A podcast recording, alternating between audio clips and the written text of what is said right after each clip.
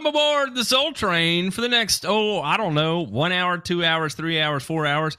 Uh, myself and my team of cohorts, who I call so lovingly, are going to be hosting our favorite show, Thirsty Thursday. Dum, dum, dum, dum, dum.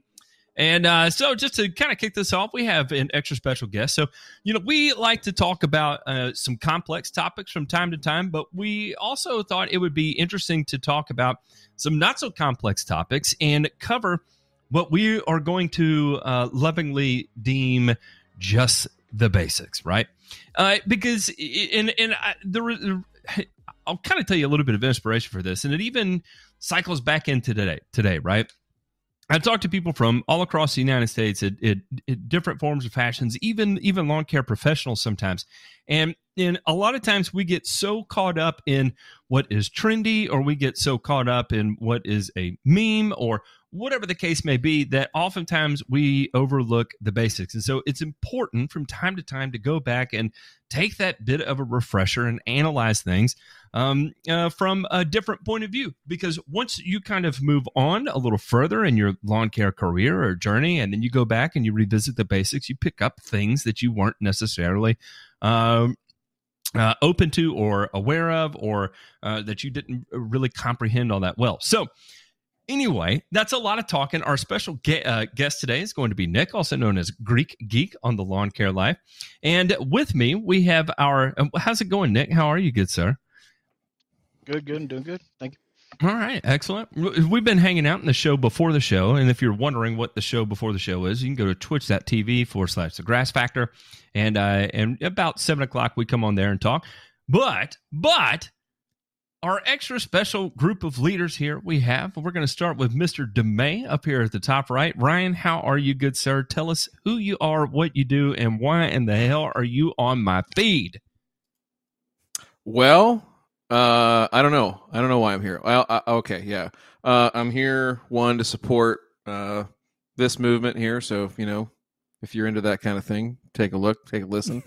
uh, so what do I do? I am uh, an owner uh, of a um, consulting company that specializes in uh, very high, ultra high end turf, uh, including sports fields, uh, private estates, things of that nature. And so um, I've been in golf prior to this. So I was in golf for 16 years before this. And so worked my way all the way up to a superintendent at a nice private course uh, here in the Midwest. And so I've seen a lot of things. I've killed a lot of grass, and in doing so, I've learned a heck of a lot. And as you said and so eloquently put, getting back to the basics is something that I think uh, we all should intend to do uh, and endeavor to do here more frequently. Now, the only thing that I do have a gripe about tonight is that this might be one of the few times I've ever seen Matt Martin not wearing a button down.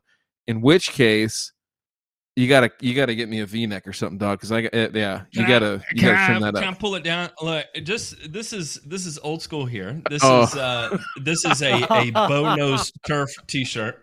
And uh, can, for can, anybody anybody that's viewing right now that doesn't know the story of Bo Knows Turf, let me tell this. So now I used to host this radio show, right? And um, there was a day, and I'll, I'll there's a bit of a prerequisite to talk about why this whole thing got started, but there was a day I woke up and uh, I had been called by uh, the legal team of a company called SiteOne Landscape Supply, right?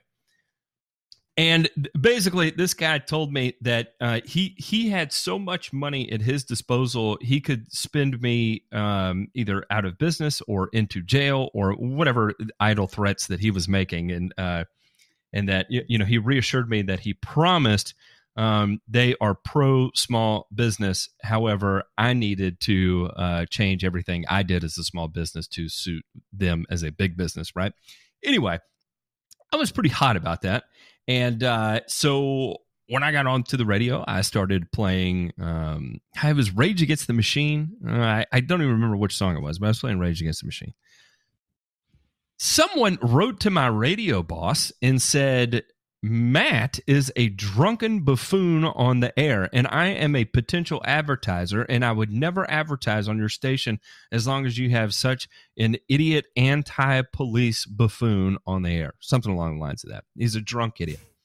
Well, unfortunately, the guy used his real name and his email and contact information, and I knew the guy. I like I knew the guy personally, and uh, and so anyway, since he threw shade at me, I thought it would only be fair to return the favor. Uh, and so I put the guy on absolute blast in the most public way I could, in the most immature way I pop, uh, I, I could. And I felt really good about it, and I slept great at night.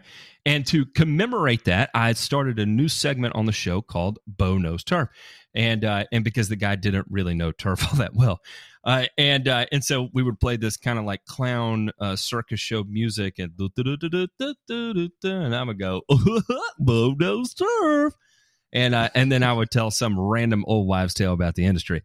And to even take it one step further, because that's not humiliating enough, uh, I went ahead and I made T-shirts. Uh, and so I made a series of Bono shirts, T-shirts, and used a vegetable clown and and of course the the bow the Bo Knows Turf. And uh, and boy, it was that was a lot of fun. So anyway, that's the history there. That's why I'm wearing a Bo Knows Turf T-shirt. It's dirty right now because I've got I've got uh, stains from work on it, but you know it was a good time. Ray, why are you on my damn feed?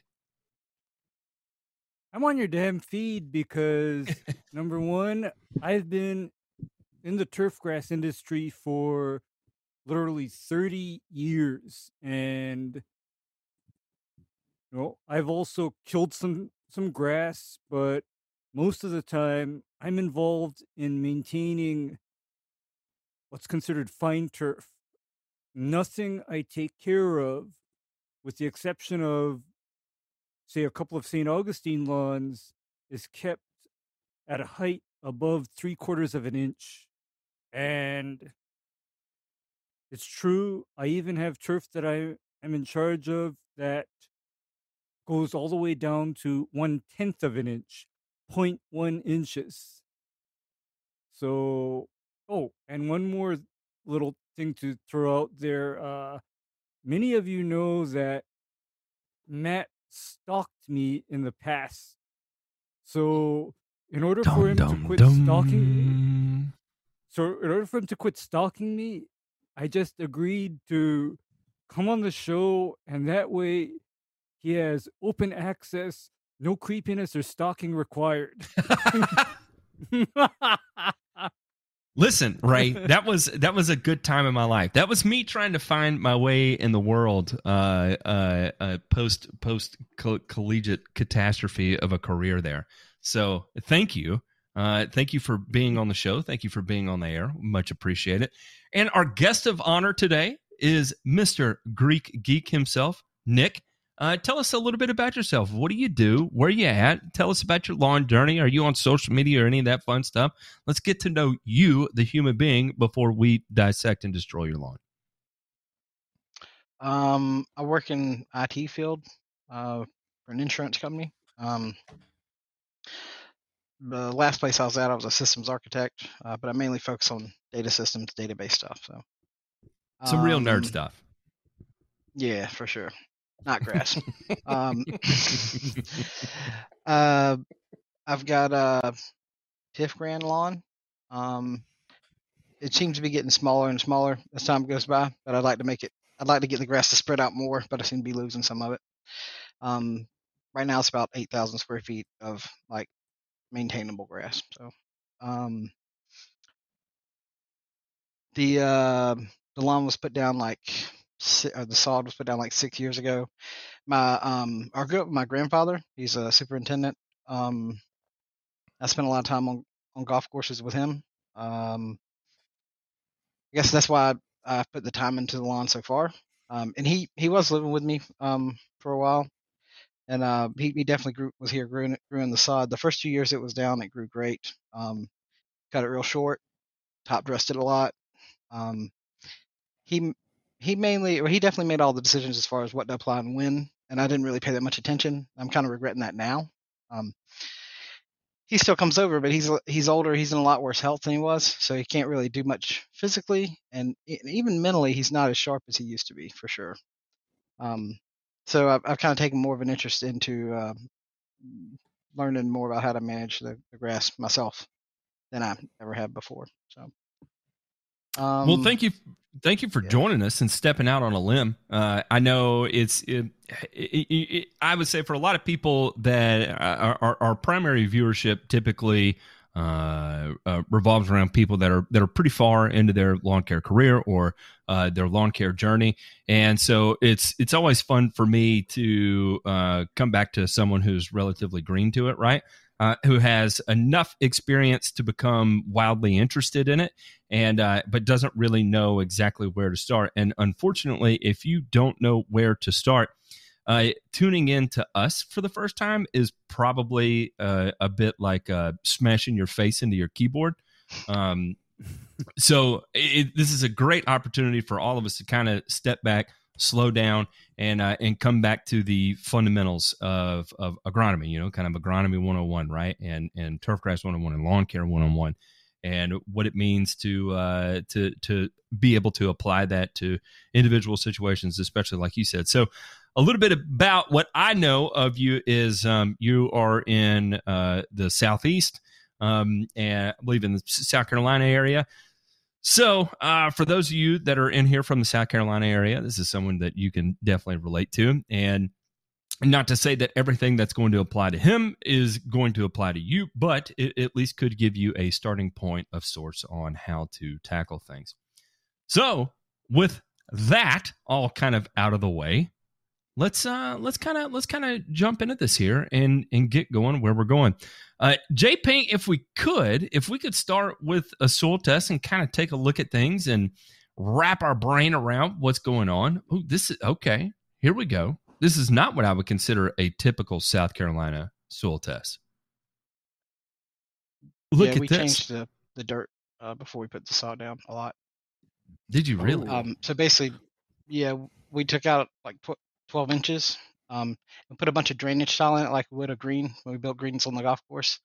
Um, and then backfilled it. Now, this is one thing. Sometimes me and my grandfather like be at odds on stuff, but now I, I kind of have to go with him. He definitely has a lot more experience than I do. On the golf course, we used uh, like gravel in the in the drainage channels, and then um, sand in the greens, like a good say six to 12 inches on top. Um, but in our yard, uh, we didn't use sand. Um, we used like a much more organic. Um, it's like half chicken poop. It's like black dirt. Um, came from like a local supplier. It's totally different than what we use on the, on the golf course. My grandfather felt like it would be better for the grass long term, so that's what we threw down there. Is like good four to six inches of this really rich black poop dirt.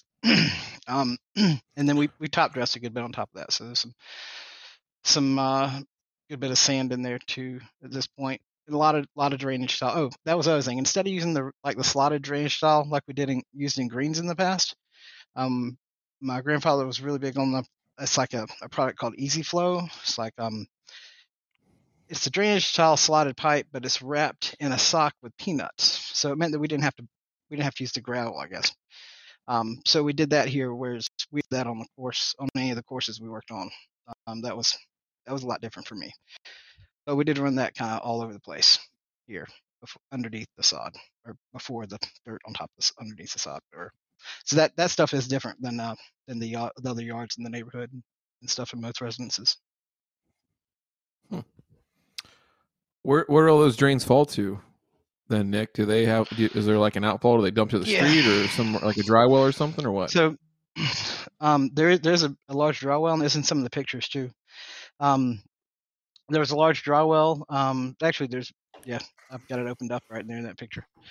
Um, the the dry well is actually about eight feet deep, and that's another NDS product. It's like NDS Flo-Well, and you like stack them on top of each other. Um, originally that because that was the low part low point in the yard, and we first moved in here before we regraded anything before we took it down, um, there was water, standing water all the way across the yard, right right about where that's at, horizontally all the way across.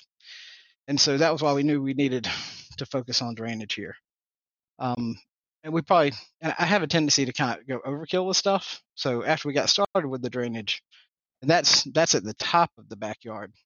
That's kind of to to prevent some of the water from coming in the yard because the water's coming off the adjacent property. So it's like a big ditch there. The ditch was sufficient for a long time, and then I got tired of going out every year and clearing the ditch.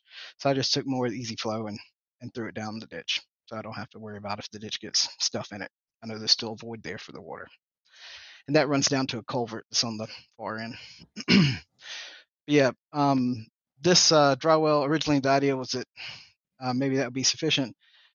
We didn't didn't consider is underneath the dry well is just clay. You know, just like most places in the south, and the clay is like watertight basically. So the water has nowhere to go. There's a lot more water coming in in a good rain than than we have space in the dry well, even though it's like eight feet deep. Um, that we put a sump in there, like a sump pump, and it pumps. There's a pipe you can see there on the fence, pumps down the pipe and into a, a large drainage pipe. It's like an 18 inch wide corrugated pipe that's buried in the backyard, goes across the way, and like go around to the end of the neighborhood to a retention pond. Um, so that gets the water out via the sump pump, and it works great as long as the sump pump's running. See in here right here is um this is what happens when you put a sump. I put the sump pump in the dry well, and just like NDS kind of recommends and covered the dry well over, it all, didn't think nothing else of it. It was running fine, but then one day the sump pump sump pump just dies, and so uh, had to crack it open, open it up, and I'm in the process of like dry well sump pump surgery here. Oh, and, oh yeah, and to make matters worse, you see on the side here is like some irrigation going on. The water main that feeds the irrigation had a slow leak over there for a long time. I didn't realize it until one mm. it just broke Mm. clean finally, and so that was like just filling up Ooh. the dry well. And that's what ultimately killed the sump pump. Just burned it up because there was so much water just constantly going in there. I didn't notice it. So that's that story. Sorry. No, that's a great. No, seriously, I, I, I, I you know, I always uh, enjoy talking to folks, and this is good. It's kind of like this full circle part, right? Where um, Matt mentioned, you know, people that are in the beginning of that lawn care journey or near near the beginning, and people that are related to or know very well, particularly golf course superintendents, right? Because like this group uh, is probably some of the most prideful people in working their way out of whatever situation or, or just taking like this like hey somebody's backyard like yeah you know what? Like yeah we could just sit here and push all this you know shitty dirt around and and you know throw some sod over top of it but you know what? We're gonna make it right. We're gonna we're gonna do this and do that and add all these layers of you know you could call it complexity but at the same time it's removing right? Or mitigating risk you know down the road of again water always standing in your backyard right? Or um, you know things of that nature. So kudos to your grandpa kudos to you for um, you know letting him take the wheel and, and and show you around the neighborhood a little bit when it comes to uh the turf. That's good. That's good. I know i'm going to enjoy the rest of this now having seen this. So you brought the you brought up one Go ahead. part about where the where the water goes out. Um, originally, just kind of because I think it's like more typical. The, we're going to send the water out uh, the front yard, just uh, with like a I forget what you call it, but like a curb hole, basically. Just pump have Yeah. the water go straight out. curb cut yep Well, yeah. So we're in the middle of doing that, and um, I even like made the the curb puncture um, penetration myself. In the middle of doing that, and then the HOA comes by and they're like, "No, we're not okay with that. We don't want you to run any of the water from uh, the backyard that's coming off." They they have a lawsuit against the guy in the adjacent property. It turns out I didn't know anything about it. Mm. Um, we don't want you to put any of, his, any of his water into our road. That's uh, very important. So then I had to come up with that solution with the 18 inch pipe and all that stuff in the backyard. It goes down to the end of the road into the retention pond. that's so got more complicated. Yeah.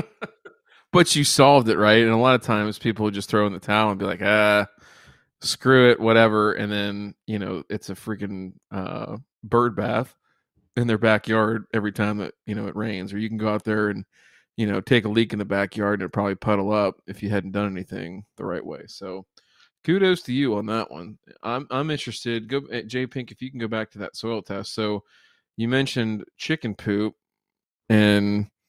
Again you know take all these numbers and divide them in half for you folks scoring at home to get your parts per million here and i don't know if it says So this Mehlich soil one test is for the front.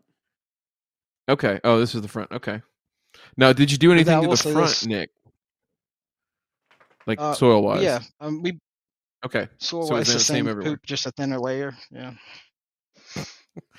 thinner layer of poop in the front. Good, good deal. yeah. Good to know it. Okay. Uh,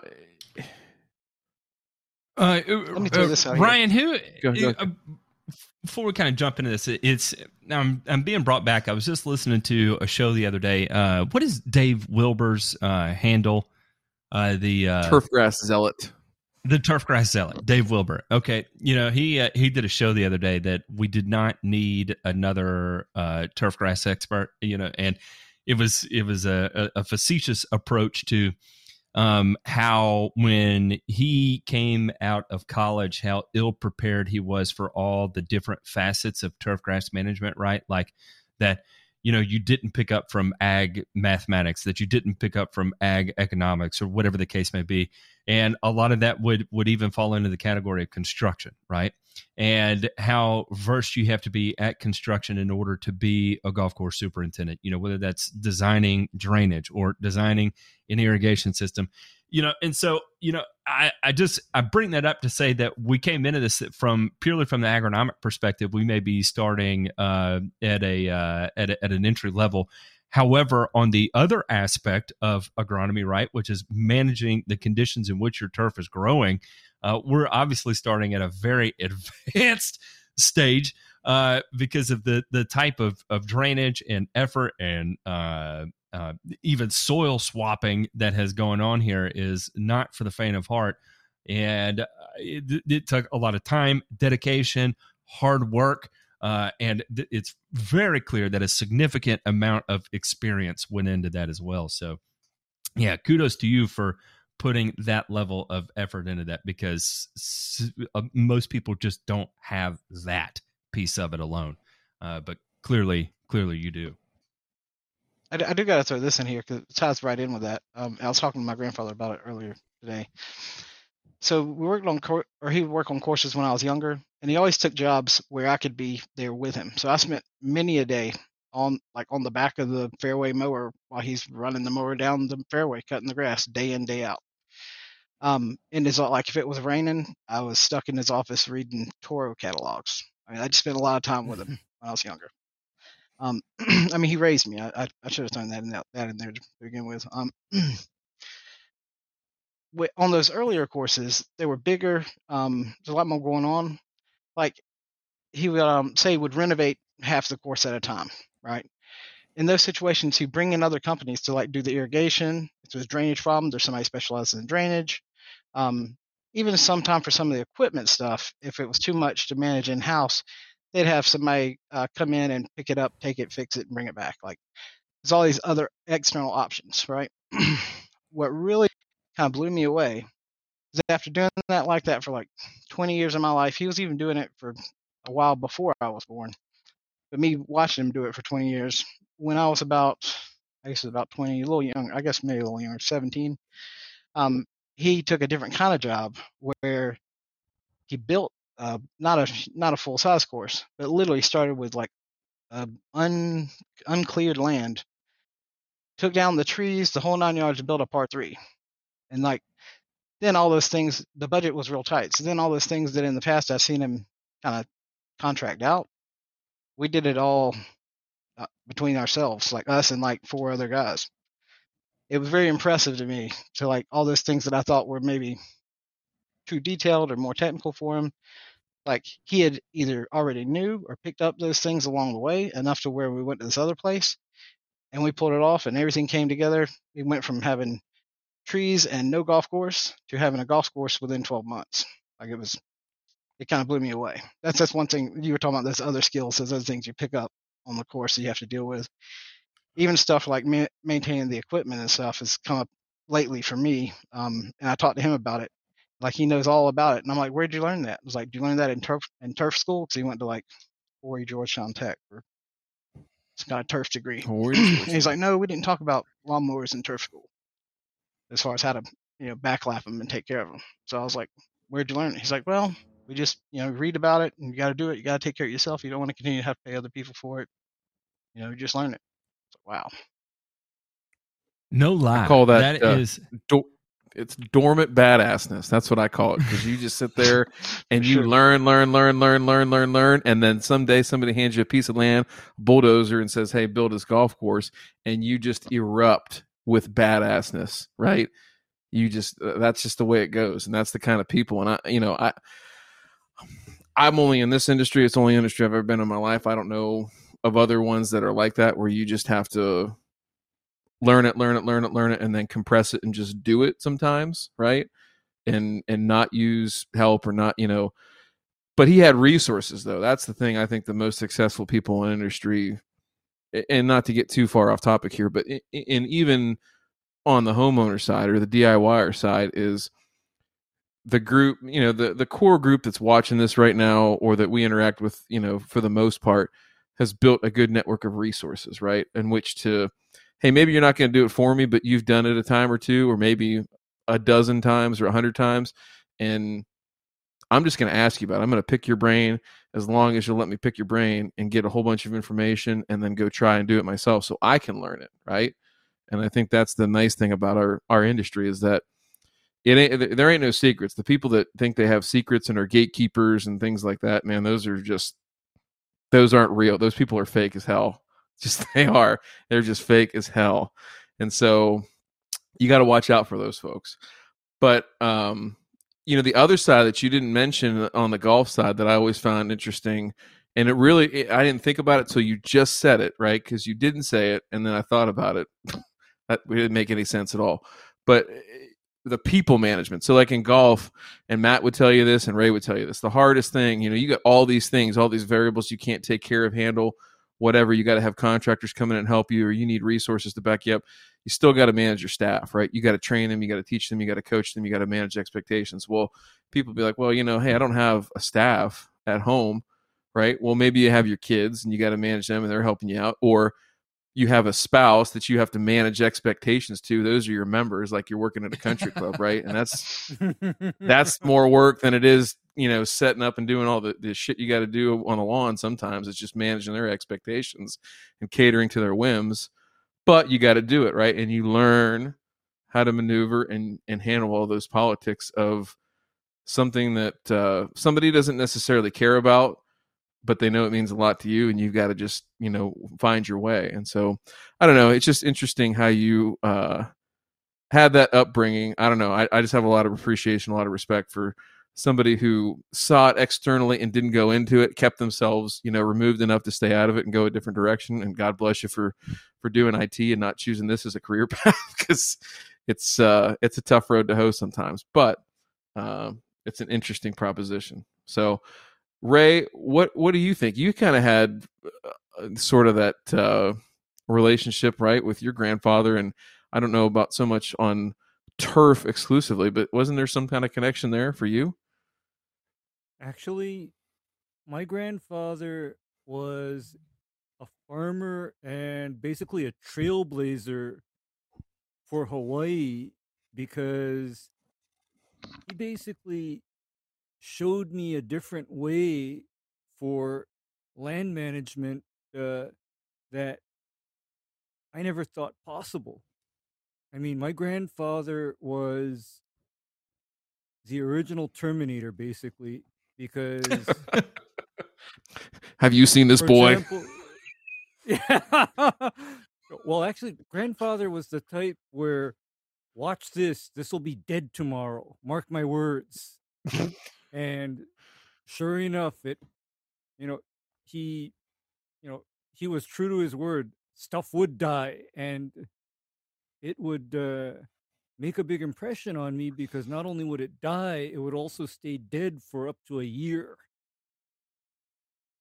And this was back in the 1980s that i saw this so he was getting this done before we got into the golden age of all of this modern science and chemistry. So he had kind of an influence on me, and I'm grateful to it because I know the old stuff. I also know the new stuff. And a lot of times I'm looking back and thinking, my goodness, if grandfather saw some of the modern things that I have to work with, it would be grandfather that would be, you know, having a stroke. He'd be the one having the stroke. So there have definitely been some things that I've I've taken from the Discord discussions. I've taken them back to my Mhm. grandfather to ask him about it, and it's totally floored him.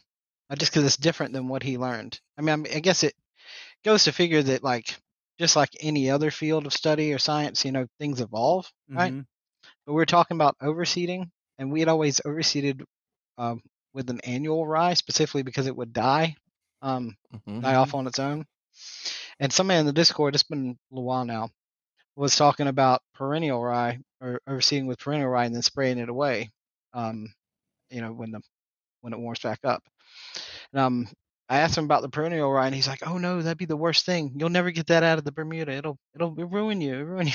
And then I basically um, I was trying to explain to him that that I learned about these products on the Discord, and there's stuff you can select out. It'll kill it, you know, and make make room for the Bermuda to come back out in the spring, no problem. He's like, I've never seen it like that. I didn't know. So there's definitely a lot of stuff that's changed. Um, it kind of it does floor him, like like you're talking about. Yeah, yeah. But uh, at the same time, I think what it is is that I bring with me the, I guess, some of the old mentality, Nick. You know, I, I, I bring some of the old mentality with me, and uh, that's where people, you know, they work with me, they know me, and they they tell me they've never seen anybody approach this kind of work the way I do. Because I'm essentially a throwback to the 1970s and the 1980s for all intents and purposes. A lot of Doc, stuff was Doc back didn't then, go to say that. Woodstock. He he was growing grass. He was too busy growing grass to do Woodstock. He was actually Much Magnum I- I- PI's technical advisor on how to get laid in Hawaii. Tom Selleck learned everything he knew from Ray. I do gotta not say this, one. uh, I'll Ray- fight him over it. There's been more than once when I was about to apply something to the to the lawn that was probably not going to go well. I didn't realize was not going to go well, and I've just put it out there in the Discord just to like put it out there and wait, you know, an hour to see if anybody has anything to say about it. More than once, Ray has kept me from like killing the lawn. Like that that's happened. I, I thought the first time I thought, wow, that was really all really really good. He, he helped me out there. It's happened like three times at least. I was about to spray something that probably wasn't going to go over well, and Ray's been like, ah, no, you shouldn't do it because like this, and again, I mean, it always makes sense when he when he explains it. But like it's stuff that I didn't even consider. So I really appreciate that, Ray. Thank you. Oh, I mean, I'm just uh, trying to keep people to do from doing some of the things that I've done. You see, No doubt. no, Me too. here's a learn. Yeah, here's a learning experience. Is in the 1990s, I remember frying some lawns, and you know why I remember frying them? The next month, I was out there with a flat shovel scraping up all the dead grass so that the lawn can be resodded. I'll say this: Wish you had a my phrase mower. grandparents have a story. Oh yeah, my grandparents have a story about one time my grandmother helped my grandfather spray the greens, and how a couple of them didn't make it. As um before I was born, like when they were still younger. But um, she's never lived it down. They still talk about it today. So that's like 40 years ago or something. Yikes. Yeah. Well, let's, that's, uh, mm. go ahead. L- l- l- going back to your soil test here, uh, let's take a look at this. And and and your number one issue with your lawn right now, what is it? Oh, I don't. That's that's. I guess I should have thought about that question. Really, if I had to nail down a number one issue right now, I can't find a, decent mower like at the price range that I'm looking for. That's you know I know that's not really what you're, you're talking about, agronomics probably, but um I guess mowing is kind of I don't know, but um these weeds uh in the backyard seem to be particularly bad this year, and it's never been great back there. I, well, when my grandfather was managing it, there were no weeds in the backyard. He kept the thing cut real short. We had like a crappy greens mower. He made it work anyway. I don't know how he did it. Um, and he didn't even spray that much herbicide, and there, there weren't very many weeds back there. But um, he got sick and um, was like in a place for a while, and then now he's like living a mile away. Comes over every day, gives a lot of advice, but he's not physically like out there applying stuff. He's just not healthy enough to do that. Um, and so I'm trying to handle it, and I'm obviously not doing as good with it as he used to do. I will say this too. I let it go for a couple years, like actually more like three years. Like after he moved out, I was kind of overwhelmed with it, and um, I literally just like cut it. I, I don't know, maybe inch and a half, two inches high, and didn't apply hardly anything. And I, I don't have time for that. I was working a lot too. Um, so it's kind of coming back from that. So I guess I'm I'm trying to trying to bring it back to what it was before. Um, I know this after it starts growing, like it, it grows real good, and so there are a lot of bare spots in places where I know like at the end of the summer last year they it was covering most of that. So I'm pretty sure this year it'll cover most of that again. Um, I've had some issues recovering from poa annua in the front yard. Had like real bad poa annua. Um, probably oversprayed some Mazaquin there too much. Um, something kept the grass from coming out of dormancy um, at its you know like it normally would. Um, basically, I compare it to a couple of common Bermuda lawns that are in the neighborhood, and um, I was about a month behind them. So it was either too Hmm. much Mazaquin. I know uh, I overapplied pendimethalin as well. Um, I, yeah, I need. I got to work on applying just you know what's directed by the label some, but slow, slow coming out of dormancy. There's some spots you can see from from all the annua that died off. In the backyard, I mean, I pulled an enormous quantity of dandelions. Just literally just went out there and pulled them up one at a time, um, like two wheelbarrowfuls. I didn't even know there could be that many back there. Um, and so there's there's a lot of stuff like places where the Bermuda is not growing, either it's growing thinly or not at all, and going on is just there was that much weeds that are dying off or are dead. Um, yeah, right here on the right, this picture on the right hand side, um, you can see where it's like really patchy. Those were like just nothing but dandelions right in there. Um, right, matter of fact, the dandelions for some reason grow right over where the drain is actually um, underground. So um, I don't know if there's a correlation or if that's just maybe the dandelion seeds flow down there from the runoff as the water's coming down. I don't know, but um, they grow right in there real bad. Um, back there in the back corner, there's a pretty bare patch. There used to be like a dog kennel and stuff back there. The dog died like a year and a half ago, so that's not really a thing. It's grown over, I'll say, 75% of the space that was totally bare from the kennel and the dog and stuff has already grown over with grass last year. So I'm hoping that this year maybe I'll get the rest of that space grown in. You know, if, if it keeps growing like it was, I will. Um, yeah, I guess just as the spots from the, the weeds and see it's a little gray still. It's like still a little brown, almost like there's still. I mean, there is still some dormancy, dormant grass going on. I guess maybe I'm impatient. I want it to come, you know, to be green like uh like it is when it's grown full speed. But I'm sure that'll probably just happen with time. But I want an idea what to apply when. Uh, that I guess that's uh, and that that was what I reached out to you, Matt, for uh, originally. So basically, I just want an idea of um.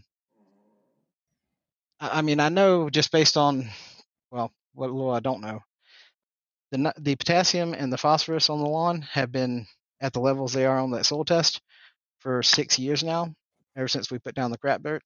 Um, and they and I never put down anything with P or K in it. Like I don't, I only use fertilizers that are big number zero zero. Um, so eh, if it's up to me, you know, left to my own devices, I'm putting down like thirty something zero zero, um, like two pounds a month, maybe even a pound and a half every two weeks, something like that. Damn. And uh, I know I've learned on the Discord like that's too much nitrogen, right? So I need to figure out like uh, maybe if I can come up with just an the outline of a plan of you know how much nitrogen when, so I don't put too much down. That'd be good. Um, there's some pictures we hadn't got to yet that are um some centipede grass that really drives me crazy. Um, where it's like encroaching from the adjacent lawn. And uh, I'd really like some advice on that too. Gosh, Ray Ray's gonna just want to murder this stuff, right, Ray? Pretty You much. can hear. I can hear you much. sharpening your knife. yep. Uh, because your soil test actually doesn't look that bad. I mean, you know, it nutrient wise, they're pretty good. And the only thing that I would tell you at this point is I remember having a conversation with you about fertilizers that are high in chlorides to disadvantage the centipede. I'm gonna doing- I'm gonna take it up an I'm gonna take it up a notch. And I'm even gonna suggest that you deliberately salt the soil a little bit for the centipede. And when I say deliberately salt it, I'm thinking like five pounds of salt per thousand square foot where the centipede is uh, particularly aggressive. Wow, That's bananas. Like that sodium is- that's- chloride that's, salt. crazy. Sodium chloride. exactly. And Gentlemen, Um, just take a were- moment to, to revere that we have just entered a new threshold where we are spreading sodium chloride as a matter of uh, uh, centipede control. So um, we have reached that point. Thank you, Ray. Continue. Uh, it's it's Yeah. IPM. IPM. no, and the reason why I, I'm I'm going there is because I heard that you had TifGrand, right? Yeah, that's right. Yes, sir. Okay. I also know what TifGrand will do if you hit it with high rates or repeated applications of quinclorac. Because if somebody has, say, zoysia grass or a non hybrid Bermuda, I normally tell them to start hitting the centipede contamination in their lawn with a combination of 2,4-D ester and quinclorac and keep doing it until the centipede turns black and dies. But that's not an option for you because if you do hit your TifGrand with that quinclorac, you're probably going to stress the TifGrand as much as or more than you're going to stress the centipede. Mm. So I, I'm kind of thinking what causes the least amount of harm to the TifGrand. And in fact, here in Hawaii, I know that TifGrand doesn't get bothered by a little bit of saltwater intrusion or salt spray coming off of the ocean. It'll put up with it. It'll take it. It'll probably take it a lot better than hammering it with quinclorac. we got a little I just wanna seashore know- Paspalum experiment going here. Yeah, yeah. Yeah. I just want to know when we're going to start seeing people. Now that you said that, Ray, I'm counting down the hours until people are selling seasoned salt on lawn YouTube to try and take out centipede. What about Himalayan Can't use regular salt? Morton's. That's my favorite. Yeah, you know, just a regular sea salt's not going to get it done. You're going to have to do that Dead Himalayan sea or salt? smoked smoked salt. You know, Ooh. Yeah. yeah, the salt. yeah. Now, what about kosher salt? Would that be? That Oh have yeah, yeah, impact? yeah. Is I kosher- don't. co- I, I, yeah, we'll- we'll Kosher have to do salt a- a- would a trial. probably be pretty pretty good, pretty good. However, going you know, getting serious here, your other option on centipede grass is one that's very expensive, but I know it works. Revolver. Revolver herbicide. And the reason why I don't like to talk about revolver is because that stuff is about $300 a quart. I was going to say monument, and a monument is going to fall into that same category there of, uh, you know, a three to me- five hundred dollar cost for acquisition. Let me go here. Mhm. So, I did purchase the monument. Um, haven't used it. Basically, after I read about it, I was kind Oh. of scared to put it out. So, Oh yeah. um, Oh, so I got the the monument box sitting there. I figured if nothing else, um, because I did buy a ton of um perennial and annual um rye Rye. to try to overseed with, I thought I could use the monument if nothing right away next year. Um, yeah. so the monument's still there. Hadn't used any of it. Um, I read about another alternative that seemed like less risky, maybe, and I bought that stuff too, but I haven't used it either. It's MSMA uh, to kill the centipede in Bermuda. That was just from reading other forums, Oh. but I haven't used it. But I got two and a half Oh. gallons.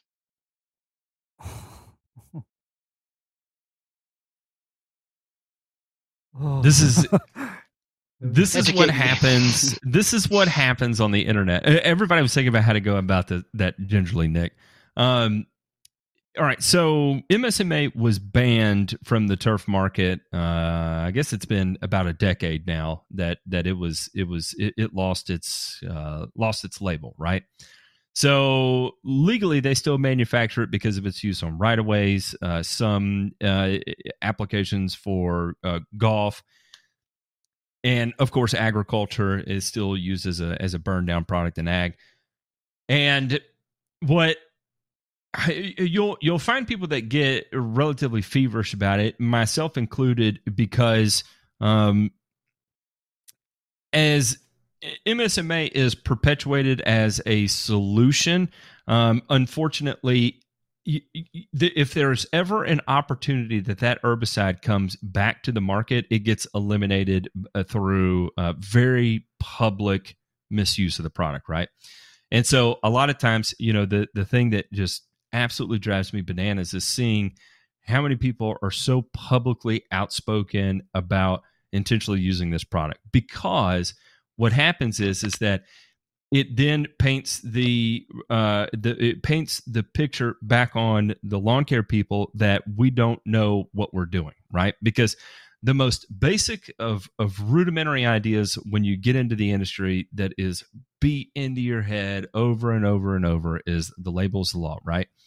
And when you see a blatant disregard which you know i get it. I'm i'm not you know some big fan of big government that should tell me what to do and all this fun stuff. That's 100% not who i am. Uh, but i try to operate within the confines that are bestowed upon me because there are uh, because it's it's actually easy to do uh, MSMA was a great product when it was out to do the things you needed it to do because at the time that was all we had. Well, over the last decade, there's been pretty significant improvements on the the forefront, uh, especially of uh, sulfonylurea herbicides that are now available to us, that they ha- are exceeding what MSMA used to be able to do for us, right? And so, where I get my ass chapped and my panties in a wad over it is that it still manages to be circulated on these online forums. Uh, and and truly, it's not. I, I- get it. It's a homeowner. It's your property. You do what you want to do. But um, un- unfortunately, the people who end up having to uh, pay the penance for other people using that product, it gets passed down to the lawn care operators. The the guys who are out there doing this for a living are the ones that end up getting punished over these types of things. Um, and you know, you can look at examples of imidacloprid, right, and and what's coming down the pipeline with that uh, misuse of imidacloprid. And who takes the brunt of it? It's not ag, where so much of it was reported. It made its way back to lawn care. Uh, it's kind of the same thing with glyphosate, right? Uh, I'm not even going to argue that glyphosate was was misused. However, a lot of the lawn care distributors, those products are no longer being distributed to lawn care guys who need to use that product in order to generate income. And so, unfortunately, I'm going to tell you right now that uh, uh, the MSMA, in my opinion, is off the table. Uh, you've got Monument. Monument may intimidate you because of the low rate, but uh, in reality, it's probably one of the safest products you can use because of that low rate. The LD50 on that product makes it pretty much non toxic uh, if you're even remotely close within the limits of, of the law, right? So, you know, pound for pound, uh, the amount of material it takes of something like Monument is so small. it is so small what is required is that it's very difficult to leave a lingering effect on the environment, right? So when it comes to controlling, and especially what you have described here in the diversity of the weed population you face. I've heard everything from broadleaf weeds, multiple different types of broadleaf weeds. I even heard you mention uh, uh, what was the other one you said there uh, on the show before the show we were talking about. Um, I just read a comment that said, yeah, somebody said he said MDMA, not MSMA. That's I, I couldn't help but laugh at that. Uh, and of course, it's Brandon Falk too, my chemistry buddy there. Um, so you know, it's uh, in in this particular instance, it, you know, uh, Monument is going to be way more of an effective product because the spectrum of control, right? You can apply one product that is going to eliminate the vast majority of those weeds and do so very efficiently. Um, and uh, also, it requires so little of the product for you to get that control that uh, when it comes to envir- environmental management or environmental risk, uh, that is on the lowest end of the spectrum of the products that you could be going out with, right? Um, and then also, too, uh, it it uh, it it it frees you up from having to harbor that, you know, keep it secret and and wonder, you, you, know, is it doing this? Is it doing that? And because he, here's the thing: when you know, I, will I'll say the the phrase "burn and return," and I'm going to use this for a uh, for a plug here. You, you listen to this, J Pink. I got this. We're going to bring it all full circle. But MSMA was really the foundation of what what I call kind of the last generation of lawn care, which was burn and return. Right?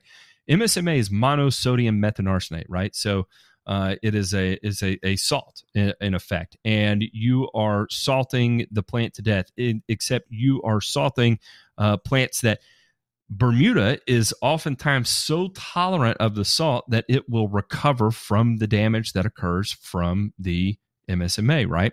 And so, in effect, you are literally salting everything out, smoking it down to the ground, burning it, and then allowing the Bermuda to come in and take the place of what was there.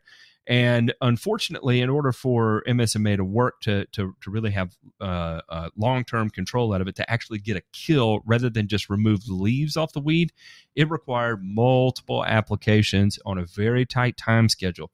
And so it was going. It would be a six week, eight week type of thing where you lose uh, the aesthetic value of your grass, right? And if you're in the transition zone where your grass is only green for six months, eight months out of the year, well, you just lost a month and a half of it to being completely smoked out and roasted, right? Uh, versus being able to use something like Monument, which may slow growth but not offer all that much discoloration, and you get a broader spectrum of, of weed control out of it, it just makes more sense to go with that product than the other one. The cost per acquisition is higher, but really, when it comes down to dollars and cents on your actual application cost, it's not too wildly different. Uh, and you know it keeps you in a bit of a, uh, uh, a, a bit of a safe space there. So I would highly recommend you disregard the MSMA, throw it up on eBay, you know, pawn it off on some some uh, farmer of the sort, and uh, work around that uh, work around that that base of trifloxysulfuron monument, right? Um, and and and so kind of uh, you know back to what you were talking about monument is broad spectrum. It's going to control broadleaf weeds it's going to control grassy weeds. Um, it's not the most effective broadleaf weed control uh, but it is a pretty damn good start. Uh, and it's something that if you need that extra kick say it's a little bit cool outside when you're making your application you need that extra kick then you can add a bit of something that is uh, a little bit cheap, like a three way or something. Um, you can mix three way with Monument, broaden your spectrum control even wider, uh, and get a more effective one application, complete and total kill of uh, everything you're targeting there. Also, nutsedge being a big one, Monument is one of the most effective herbicides in controlling nutsedge, not just in a short term capacity, but also in a long term capacity, right? Where if you time your application correctly, it can provide you almost season long control of nutsedge out of a single application. So I think I got all the nutsedge with the Imazaquin. I will say that. With who? Imazaquin. Uh, it's like um, yeah, yeah, yeah, yeah, yeah. Image. Yeah. Image. Image. You yeah, yeah, that's right. uh, Image. Yeah. you, you lay down image okay and here's uh you know going back matt talks about burn and return with msma my experience with msma is that it was actually a lousy inferior product to apply unless it is tank mixed with more systemic and residual products. Because when I used it when I used it back, you know, 1990s, it was Image, MSMA, Simazine, and something called Banvel, also known as dicamba. And that was just to ensure that if I was going to make a lawn look brown, the only thing that grew back after I was done was, in fact, the Zoysia or the Bermuda. So, you know, it, it's basically it's a lousy product, and I don't really miss it in most cases.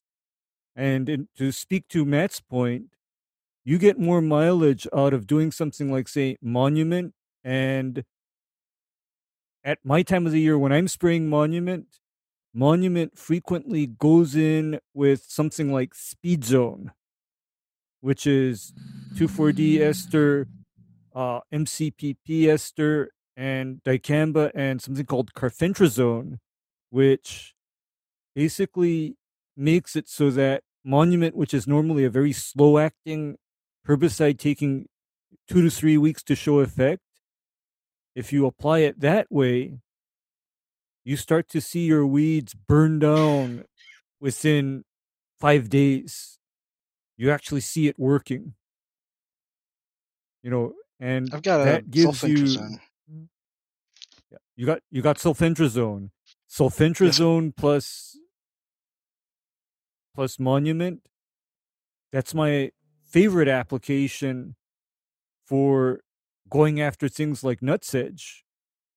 And if uh, I need to make my, you know, say speed zone even hotter than it already is, then it's sulfentrazone, speed zone, and monument all in one. Okay.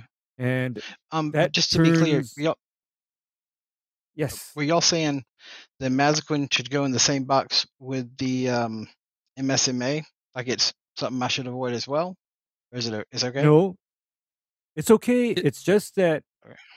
with imazaquin, you avoid applying it during tran- transition of the grass. And in fact, I don't want to see it done within two months of the grass breaking dormancy. Because Hmm. let me explain something to you about imazaquin. Imazaquin is actually a very slow acting, highly residual soil based herbicide. It is not a fast acting, you know, burn and return type of a product. In other words, you lay it down, it works slowly, and it just keeps on going. And that may or may not be to your detriment, depending on when you've done it. Like, for example, if you do it a few weeks before your grass is supposed to come out of transition in the spring, you're not going to do well because what I know about imazaquin on Bermuda is that Bermuda is severely growth regulated by an imazaquin application. I think I did that. That's probably exactly what happened. Okay. Okay. Okay. But because I'm okay with using imazaquin for late spring, early summer nutsedge control, I love it for that because that gets me through summer without dealing with too much nutsedge. I have no no issues with it. But as something to control POA in the winter or the you know right before transition, I'd rethink that a little. Yeah, I guess I'm learning learning now. Um, but uh, I've used it in years past, but later in the like after the grass was already come out, hundred percent. hmm Um, and uh, actually, I had like I was uh, not I was out of the yard for a while, like I had a surgery coming up or whatever. I knew I wasn't going to be in the Mhm. yard, so I thought I was getting a jump on it. And I'd go ahead and put it down. Um, I mean, the grass was still dormant at the time. The Poana was growing good, but the Bermuda wasn't. Right. hmm So I went ahead and put it down, and um, I definitely think it it slowed it coming out. and it will. It definitely will. Uh, I have seen that, and I've caused that to happen so many times. I've done it to Zoysia grass. I've done it to Bermuda grass. Um, it's it's a common, easy thing to do. As a bit of a general rule of thumb, if the POA is growing aggressively, like where you can see it's it's really starting to take off, your Bermuda underneath is really starting to wake up as well. And so you have to be careful with the uh, with the herbicide you select because if your POA is really going hard, your Bermuda is really starting to wake up. So you, you have to choose an herbicide that is not going to be uh, in overly of uh, that cause bigger issues for the Bermuda as it's breaking dormancy. Here's the thing pretty much whatever you decide to put on Bermuda in transition is risky as hell. There's no way around that. That's just kind of the name of the game. It would be easier, better on the front end to go with something like glyphosate and get it out of the way, uh, and and take it out with glyphosate. Uh, I'll say this: so my grandfather told me the glyphosate. He kept telling me about this technique, applying the glyphosate with a sponge, and how I should just take my time and do it. That for me, the idea of Roundup on the grass, I was like, I can't do that. It might, you know, burn up all the Bermuda. I probably should have gone that route. Yeah, and even you can you can apply it to partially greened up Bermuda. So uh, there's a study out of NC State that was done uh, specifically about applying glyphosate to partially greened up Bermuda and how it influenced the green up of Bermuda, and it did. It slowed it hair, but there was no lasting damage that occurred from it if you stayed within the rates they recommended. And the rates they tested were from eight ounce per acre all the way to 32 ounces per acre. Uh, so a relatively low rate um, but did not cause any extreme damage to the Bermuda grass long term. So uh, it's always an option, especially if it's uh, you know I, I know in our area here we're start in February we're going to start to get those days where you're like oh boy you know spring's right around the corner. You know it's going to be 70 degrees it's going to be 80 degrees. And uh, and you know the the Bermuda has not woken up yet by any stretch of means of the imagination and you still got multiple frost ahead of you that's going to keep it from really coming out. Uh, but in a time like that, I mean, it's a perfect day to get out there and make your application uh, a blanket application of glyphosate, um, especially if you're going to mix it with like a three way herbicide, like a speed zone or something like that. It's a perfect one two combo that you can get out there, make your application. You're going to get everything under control. You can put your pre emergent down in the same tank with it and just be done. One app done. And you're pretty much, you know, riding a good, you know, 60, uh, 80 90 day period of uh, of a generally clean lawn from that uh, over that time period you can't do it with zoysia grass you can't do it with centipede you can't do it with st augustine you can't do it with cool season lawns but you can do it with bermuda Anything that you can't do with centipede that you can do with Bermuda right now, that's for me. So back to that, you know, uh, uh, you know, with the weed pressure you have right now, it would not mean anything to me if you blanket sprayed that backyard with, uh, oh, here's your corn speedwell Look at this. So Yeah. for me, this rest- is a a blanket application. Include go ahead, hit the centipede with it as well of Monument and Sulfentrazone.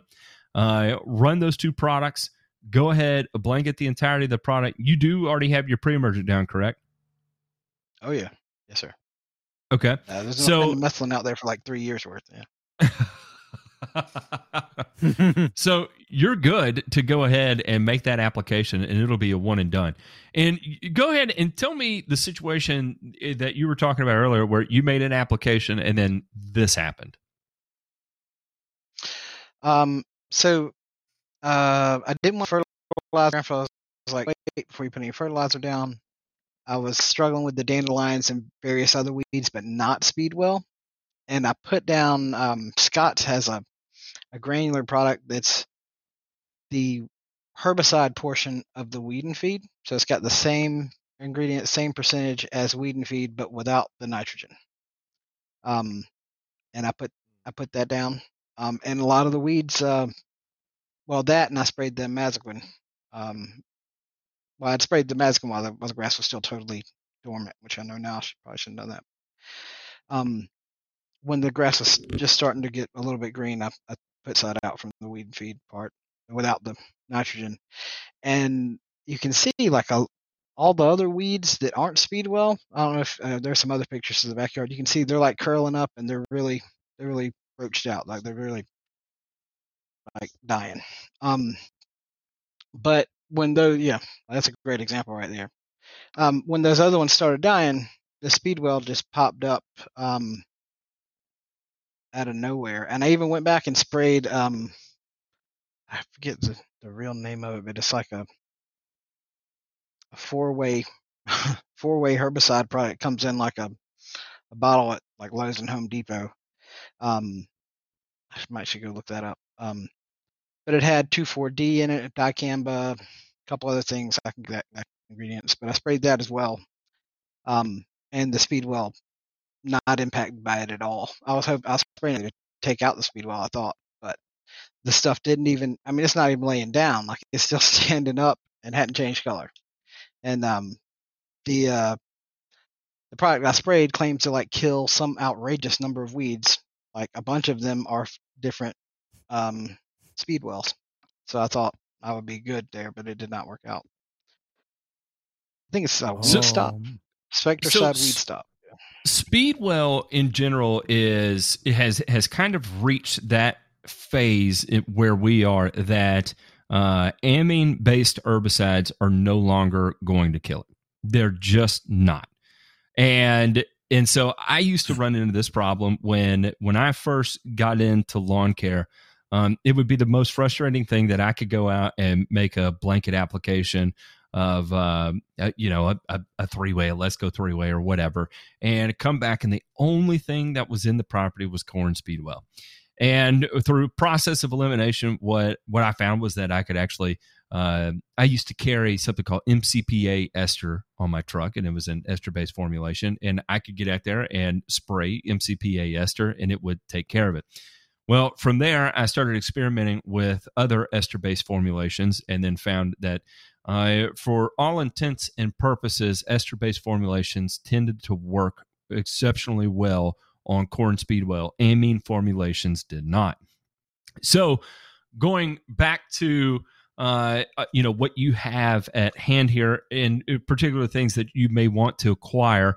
Um, here, here's the thing: is that when you made that application of the uh, of the weed stop, you know it it likely had uh, it, it, this was likely already up. It had not reached or broken the canopy yet. And so you made that application, it eliminated everything else. And with that elimination of competition, it gave opportunity for the speedwell to mature and flourish, right?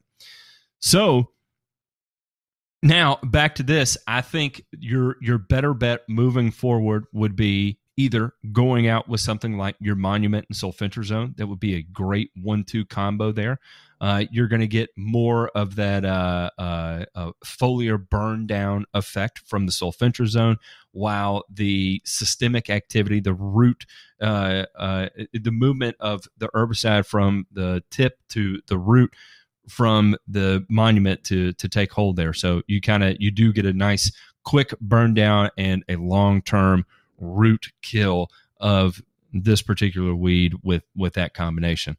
Um, speed zone in this instance would work pretty well on uh, on the corn speedwell, um, but it's Yeah, not going to do much for your centipede there. Yeah, what you got?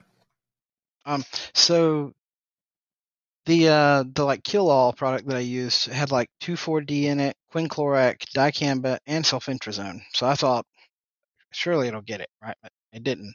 Um, no, no, is uh not gonna. it didn't, yeah, it definitely didn't. Is um is Speedwell listed on the um monument product? Like is it one of the listed things that it'll target, or is it just something I should know it'll get even though it's not targeted, or even though it's not listed? I mean, um, basically I've been googling and even going to sites like Do My Own, and they like have this label search where you can search what's in the labels, and just trying to pull up products that list Speedwell, and because I already had the monument, if it had come up, I would have been like, wow, but it, it did never came up in my search. I think sulfentrazone then. That's why I bought the sulfentrazone.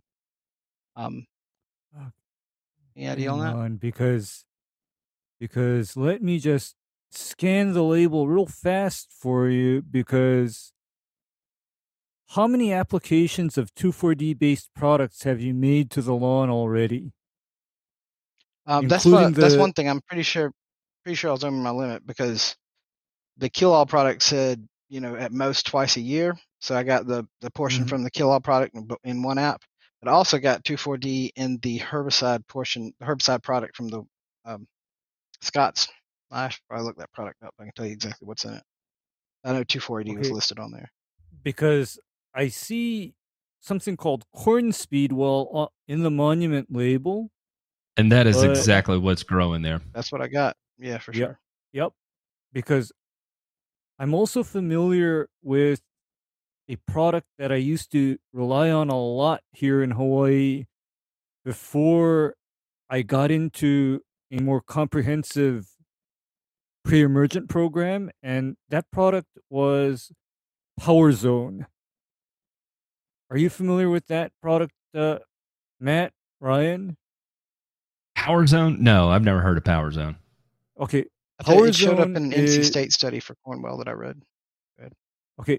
Power Zone is MCPA, MCPP, and dicamba and carfentrazone, and that can be the third application after an applicator has already gone through their two annual applications of 2,4-D. And I essentially used to use it back in the day because uh, I think up until 2000, Hawaii basically severely restricted 2,4-D based weed controls, but MCPA was unrestricted. So guess what I did? I ran the power zone. I think you're past the statute of limitations there, so you're good. Hey, Ryan, turn your mic up. And Matt, what are we looking at here? So uh, on the first column there, about uh, almost to the, so the third up from the bottom on the far left column, you'll see corn speedwell. This is the monument label. This is at Awesome. ten to fifteen grams uh, per acre. Uh, here, here's the thing: is if you're going to make an application to monument, invest in a good scale. Uh, because you're and you know make sure you're good at your gram conversions here because if you're only applying 10 to 15 grams per acre you know divided by 43.5 is uh is where you are on uh you know your grams per thousand right so you need you need a good scale in order to measure that but it, and this is what really chaps my ass is that they used to manufacture uh, monument in these little individual gallon packets right where you took the packet and you dumped it in one gallon and then it was good to go but they don't make that anymore and they only have it in the uh uh, I think most of the packets right now are five gram packets, and uh, got. and you know, yeah, a five gram packet's going to cover a third of an acre. But you know, if you've got eight thousand square feet that you say, you know, maybe you only need two and a half grams, and that's going to cover you across your entire property there. Um, so it, an easy thing. Uh, here there's another one so you talked about power zone there ray i've never used power zone i did use a lot of uh tri power back in the day when i would run up against my uh my 24d limits and looking at the label here it's you know same thing mcpa mecoprop and dicamba um and i know mcpa is used a lot in as uh, an alternative for it um what are the differences between MCPA and 24D and Mecoprop? Okay. MCPA is supposedly a lot more selective in a crop called flax. But as far as turf grass is concerned, MCPA and MCPP unfortunately, is rather harsh on warm season grasses with the exception of zoysia. So I used to get a little bit of burning from that power zone unless I kept that label rate on the lower end rather than going for max rates. And in fact, in most cases, I would prefer that my herbicide formulations keep the amount of MCPP down to a minimum. And that's why, for example, I'm a big fan of Speed Zone because the ratio of 2,4-D to MCPP is such that I don't get more damage than weed control out of it.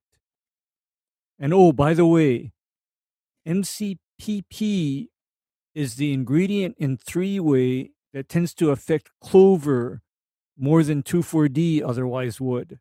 So that's why it's included in three ways. Yep. Uh, me, uh, I can say from experience running that MCPA ester on Bermuda grass, I've definitely turned some orange.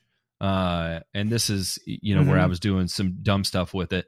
Uh, uh like, I tell the story uh, lovingly when I first started spraying weeds with the uh, with the permagreen, and this is with this was with 2,4-D, right? Um, you know, I've I was so unsure of the spray volume coming out of the nozzle that I would go over the same weed two or three times. Right. Uh, in this particular mm. instance, I was actually spraying onions, and uh, and it just it felt so weird to me that I made you know a couple two three squirts across it, and boy did I turn everything orange. I mean, it was it was a bright, vibrant orange, and it takes me back to when I was backpacking MCPA ester on uh, on Bermuda grass for corn speedwell and having that same chemically burn type of orange that I got from it. Right, right. Eh, it's uh yeah, MCPA ester like in that power zone formulation. I remember using rates as low as uh 32 ounces per acre and getting extremely good control over the targeted broadleaf weeds. It didn't take much. And 32 ounces, by the way, is probably as much as the Bermuda grass could deal with without turning too orange or too brown. So, for my situation, is it applicable or not? The power zone. Yes, it is. It's very applicable because I would even suggest it because Here's one more thing centipede grass is not tolerant of MCPA at all. Cool. So you can see where I'm going with this is I'm buying it right you, now. yeah, if you want to you know, disfavor or disadvantage your centipede grass, I'd be out there with the sprayer filled with Monument and Power Zone, for example. I'd be Nick, I'd be sending it. Nick, were you cool. were, was this your attempt at trying to stop the centipede from coming over? No, um well, a couple things. Oh, you're talking about this picture. I just see it now. Um it's yeah, yeah. so I've uh, like basically um it's kind of like I used an edger, but I actually did it with like this blade on a stick.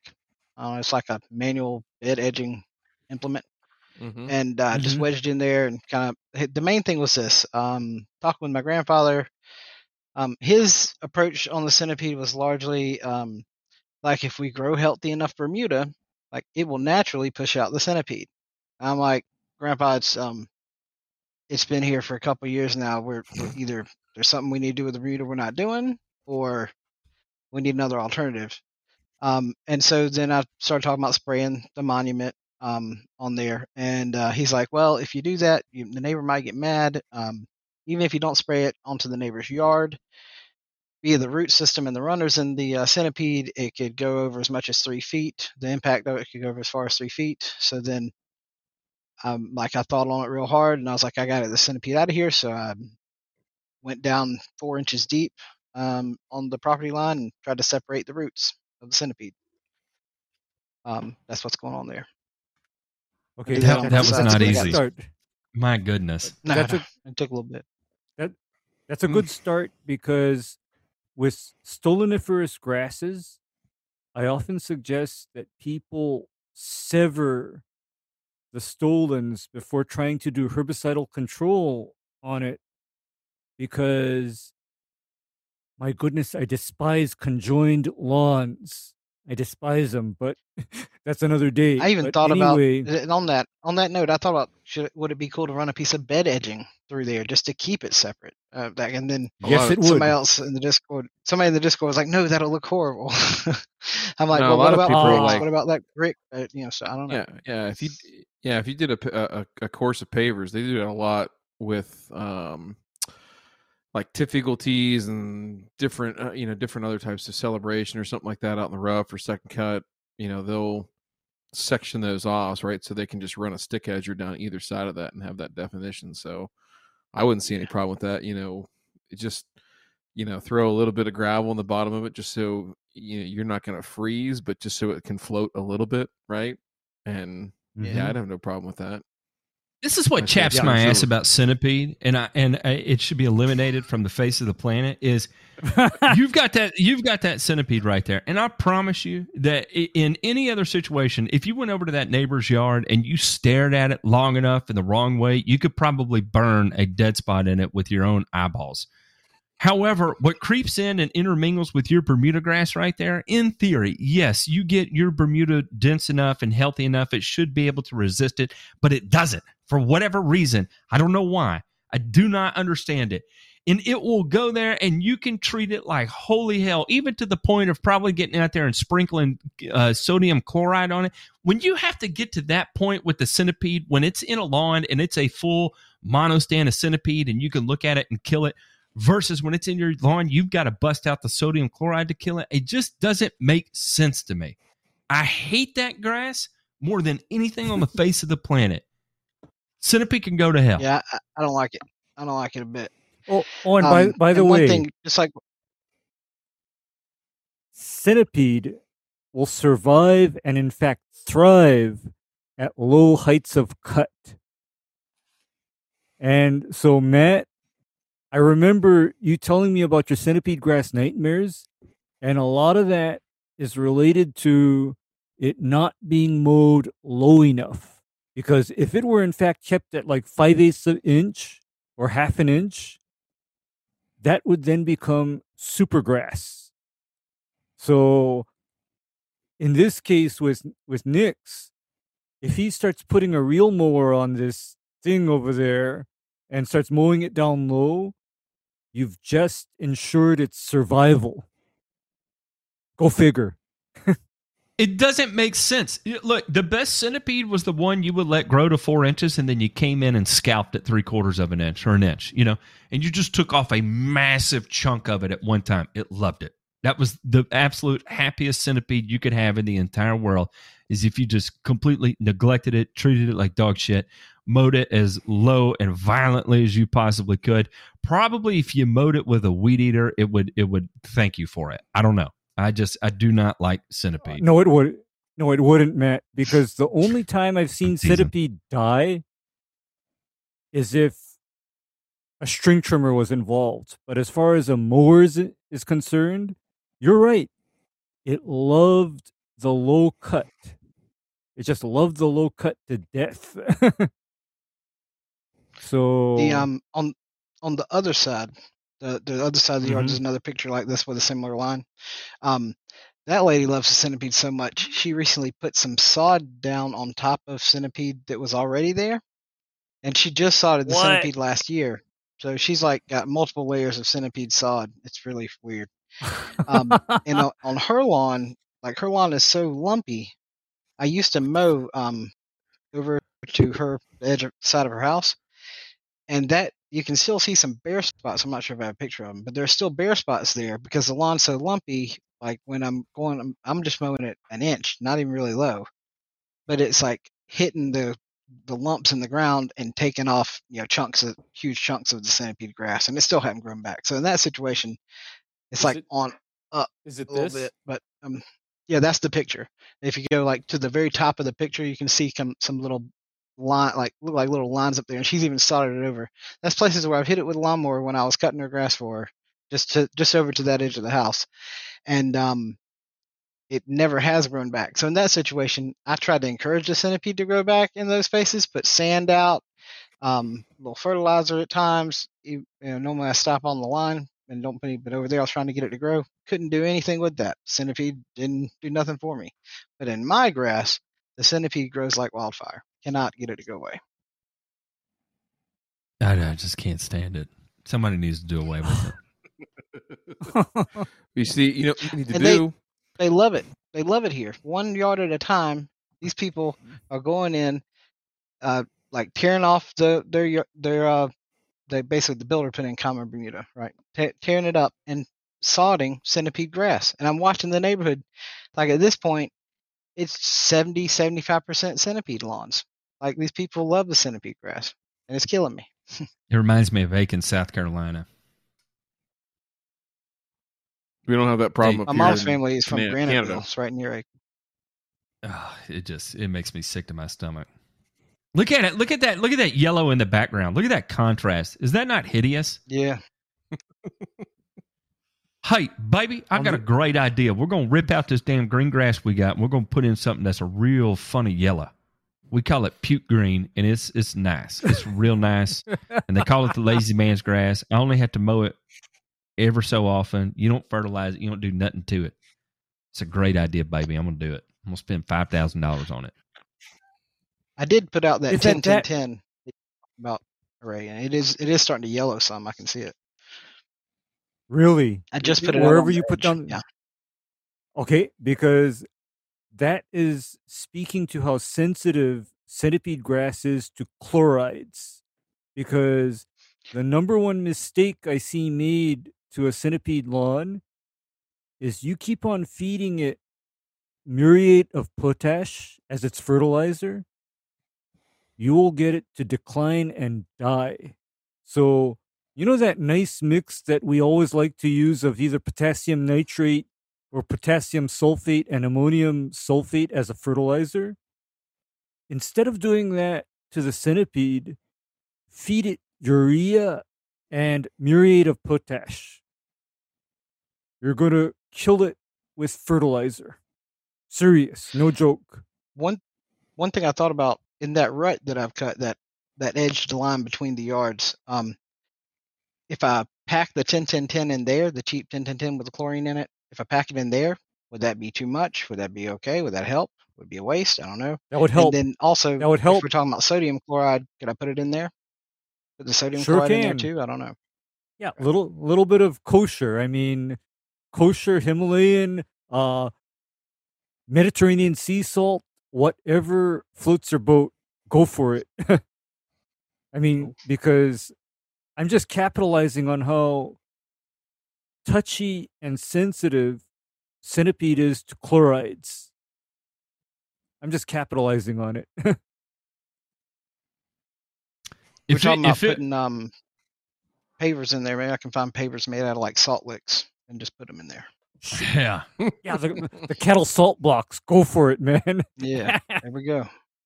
Uh, Yeah. i- if, at at this point, yeah, I would just uh, man, I'm telling you, I'd I'd make I'd make my application of Power Zone and and Monument and just be done with it. It's gonna roast it. It will it. absolutely just it'll be it'll be so done, just done done. I love this song back there, J Pink. That's a good one.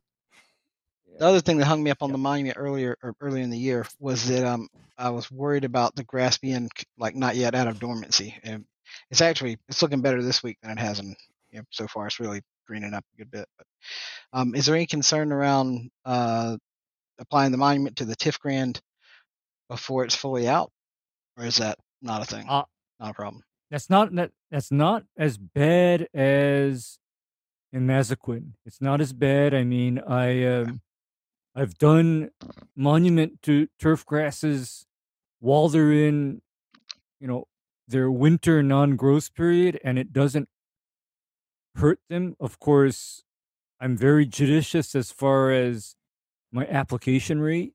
where if it says 15 gram per acre, it's no more, no less.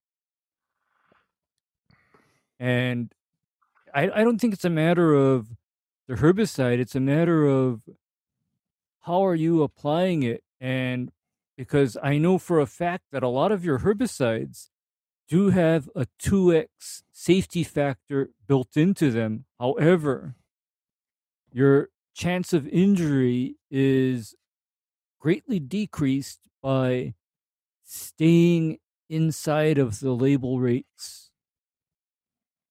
Stay in them. I definitely, I definitely like to work on my spraying skills and get to where I can confidently be within the boundary of, of what's recommended there, not have to rely on the the two X factor. Um, that's and I brought. I think we talked about that briefly before. I, I, any tips you can give me on how not to overspray or not? When I say overspray, I mean how not to apply too much of um of whatever I am spraying. Um, and I was asking like, is it okay to just delete dilute the products twice as much? That's something I haven't done that, but that's something I've often considered. Um, okay. Let's yeah, let's let's let's talk about this. Uh, First of all, how do you how have you calibrated your sprayer? Like what process have you done to calibrate it? I'm putting the And when product I in say the sprayer. calibrate, oh, okay. When I say calibrate, I'm saying you know how much water per unit area, right? So gallons per acre, gallons per thousand square feet, right, is coming out of that sprayer, regardless of what's in there product wise.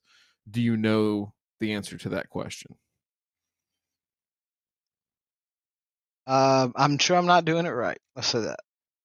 I'm basically Okay, putting the, okay, no, mixing up for a thousand square feet. You know, I'm, I'm mapping out like to figure it out. I'm like looking at a thousand square feet. I mix up enough for a thousand square feet, and then I try to get a feel for the rate that I need to be applying the product to evenly cover that thousand square feet to use up whatever the the total volume that I have mixed up.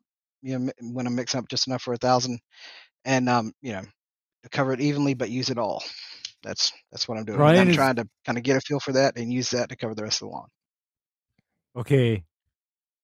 Uh I probably would tell you to take the opposite approach and do it the other way around where say I fill up my sprayer as I would be using it with just plain water. And I would make some practice runs and say cover 500 square feet, cover a thousand square feet and see how much volume, liquid volume, I'm actually consuming or using to cover that 500 or 1,000 square foot.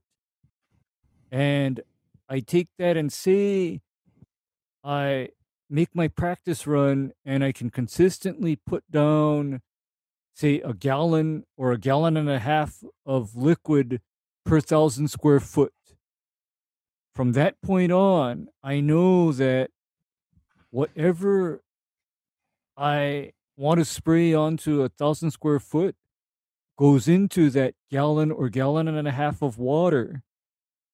And I just follow that. I just follow that. You see, if somebody, say, throws something into a gallon of water and assumes, and by the way, I hate the word assume because some a lot of my elders have told me when you assume you make an ass of you and me.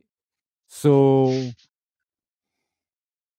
when I don't assume that a gallon is going to cover a thousand square foot uniformly and in a way that is repeatable time and time again because everybody walks at a different speed. Everybody's spray equipment is a little different. So what I'm actually looking at is how to how much water do I need such that I can cover the lawn without running or I can cover the lawn without walking at a snail's pace and just cover my area such that it's done without skips. It's done with a uniform liquid wetness, you know, on the grass and on the weeds. And so, speaking to that, I don't assume that because it is too important. Instead, what I do is I take the time to figure it out and test myself. So, yeah, I, I, I and so that's why when somebody tells me, for example, how you know I'm going to put this much stuff in a gallon of water, I then say, okay, tell me now, how much square footage are you covering with that gallon? Do you know? And if you don't know, now's as good a time as any to figure it out. And by the way, for critical applications, something that I myself do is I will make the application in double the amount of water that I need to cover a thousand square foot. And what I do is that diluted mix is I go across the turf in two directions rather than just try to cover it in one pass. So, say I'm spraying a gallon per thousand square foot. Instead, I formulate my spray in two gallons of water and then I go north south, then east to west with that spray mix.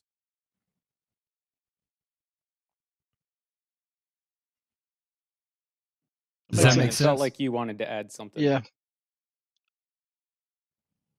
Who me? Yeah, uh, you looked very intense there for a minute when Ray was was talking, like you. no, I, you- I, I passion. That's I, I I love ca- I, I'm a I'm a whore for calibrations. I just I, I like to make sure it's right. Um, okay, so let's first talk about the wrong way to do it. Not that what you're doing is wrong, but it ain't right, and uh, it, it's it's okay to do it with like I don't want to say it's okay to do it. You can get away with doing it with granular products coming out of a spreader like fertilizer. Not the end of the world, right? What's uh, what's Matt's favorite saying? G for grow, L for lush, right? Yeah. Y for you better find a new job. Um, so when it comes to spraying, okay, first of all, what kind of what kind of spray are you are you using? Uh, I have more than one, but typically any of the stuff that's um, more sensitive, I'm using the backpack sprayer. It's like a, a four gallon Lesco backpack sprayer. And do you have that little brass tip that's like adjustable on there? Is that the spray tip you're using on there right now? Yeah, yeah, that's right. Okay, okay. So that's one thing too is that you know we look at not only like what Ray's saying. So we're taking big picture and we're going to shrink it all the way down to right where the water's coming out, right? So um that nozzle and the size of droplets and the pattern at which it's spraying out is also critically important depending on the application you're putting out. So I would say that uh, given the way that that nozzle adjusts, right? That's a hollow cone nozzle. I'm not sure that I I, I don't know because I always take that nozzle and just throw it away whenever I get one of those sprayers. I'm not saying you're wrong for using Me it. too. Uh, yeah, you can just you know that's brass. I mean, that's Can like you recommend know. me a replacement nozzle? Well, we can talk about nozzles. That's a great topic to to dive into here in a minute. If my camera dies, don't freak out. I'll keep talking. But um, so on that tip, let, let's talk about that real quick. Just because other people might be beginners and thinking, "Oh, I'll use this." There is no way.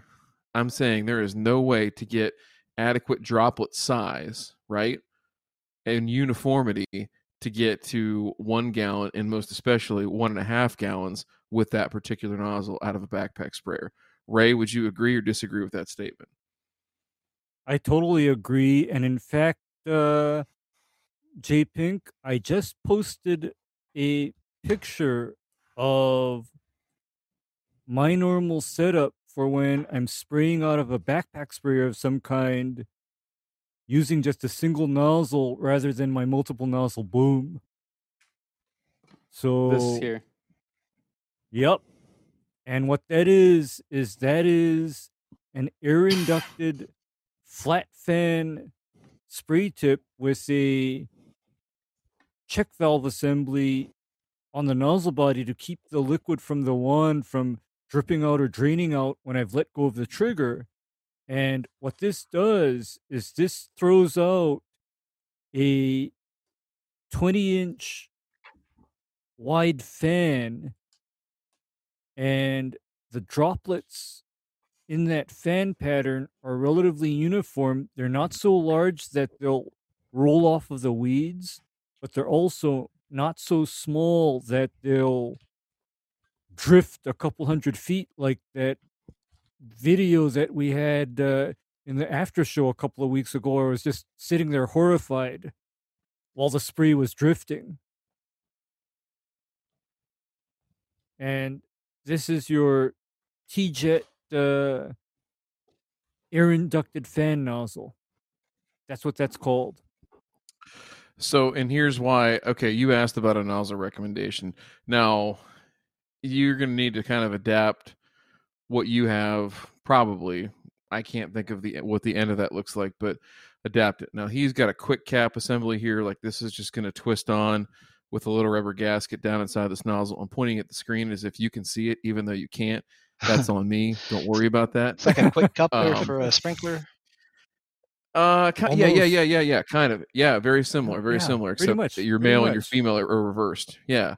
So, uh, the air inducted nozzle, I think, is if you were going to pick one nozzle and use it, I think it's probably the best all around nozzle for somebody who just doesn't want to sit there and change nozzles out, depending on whether you're spraying foliar or you're spraying soil, you know, soil stuff, and you're changing your volumes and things like that. Like if you were just trying to say, hey, I just want one nozzle that can do, you know, pretty good at everything. An air inducted nozzle, so like uh, a gray uh, air inducted nozzle, which is going to be like a 06 ray, right? 06, One I don't know, ten uh, zero 08's six. Yeah, one- yeah. So a one ten zero 11006. six. Yep. So that's going to give you kind of the best of both worlds of being able to spray probably up to uh, 1.25, maybe 1.5, depending on how slow you walk, and probably at a pretty comfortable pace, being able to spray somewhere between like uh, 0.8 and 1 gallon per thousand pretty comfortably, right? And now Actually- the advantage of these are go ahead. Actually, you see that uh, that red uh, one ten zero four AI tip, Ryan. hmm I Mhm. get I get one point two five gallon per thousand out of that tip per thousand. What what what pressure are you running on that bastard? 40, 40 psi. Nice. and and and so if I want to kind of slow it down and not have to fast march around my lawns, I change that to the dark blue AI one ten zero three, and mm, just that That's small. takes me no that takes me down to a gallon but what also happens when i'm that small is when i'm Mhm. fighting with a small leafed weed like prostrate spurge hmm those smaller more uniform droplets basically target that prostrate small leafed weed like nothing else. Whereas if i say go out with something bigger like this like you talked about the 11006 the the spray droplets tend to roll. However Well, and yeah, However, if I'm dealing with windy conditions, I size up all the way to that 11008 and plan on applying 2.5 gallons per thousand square foot per pass. And I can safely operate in up to 10 miles per hour of wind. Okay, so it. this is a good good segue. I'm trying to find the nozzle chart so I can send it to J Pink and link it. Here we go. Copy that image. TJ J Pink, it's coming to. you. Yeah, TJ. uh, We're gonna look at the AI. There you go. That's the AIXR. Same thing as the AIC. So um, let's talk about droplet size real quick. So let's let's work our way back. Eh, start at the nozzle, and we'll work our way back here on calibration. Nick, if that makes sense, right? So to help so. you understand the the factors that go into what, why we're choosing a particular carrier volume. By carrier volume, I mean the amount of water that we want to apply over a given area, right? So again, gallons per thousand square feet, one, gallons per acre. Absolutely. One question there. So I'm normally like looking at the label, and it's saying this amount of product in one gallon, or this amount of product in five gallons, um, and I'm like following their instruction on that ratio. Are we saying that there's flexibility there? as far as the yes. the amount of volume per okay yes yes yes because what they're saying is so let's just say it's one to five right they're saying one to five gallons per thousand square feet and, and so what they're saying is is that the lowest you would want to go so the in the most uh, concentrated form or concentrated mix that you would have in it don't go lower than one gallon of carrier volume per thousand per thousand square feet Conversely, if you want to, like what Ray's saying, you got 10 mile an hour winds, you're going to spray two and a half gallons in one pass and double up over it, right? If you want to cut it mm-hmm. all the mm-hmm. way down to five gallons per thousand, you're fine. Now, there's some products that don't work quite as well when they're that that far diluted down, right? Um, herbicides in particular, right? Because we need leaf coverage, right? And it's very, very difficult to do that when we have high high carrier volumes. So going back to this nozzle thing and going back to this droplet size thing, the the droplet sizes are characterized by how large or small they are, right? So ranging from a mist all the way up to you know a drop of water like it would drip off your finger, right? And again, it's all about how it reacts with the leaf and the type of chemical that you have in there and what you want it to do. Do you want it to stay on the leaf? Do you want it to roll off the leaf? Do you want it to get down on the soil as quickly as possible? what you know how um, phytotoxic could it be if it stays on the leaf for a really long time i mean there's a number of different variables that you have to account for in that situation so um, typically anything foliar replied, we'd like to have the finest droplets that we possibly can now again if you're in ray's world where ray how many calm days do you have a year in hawaii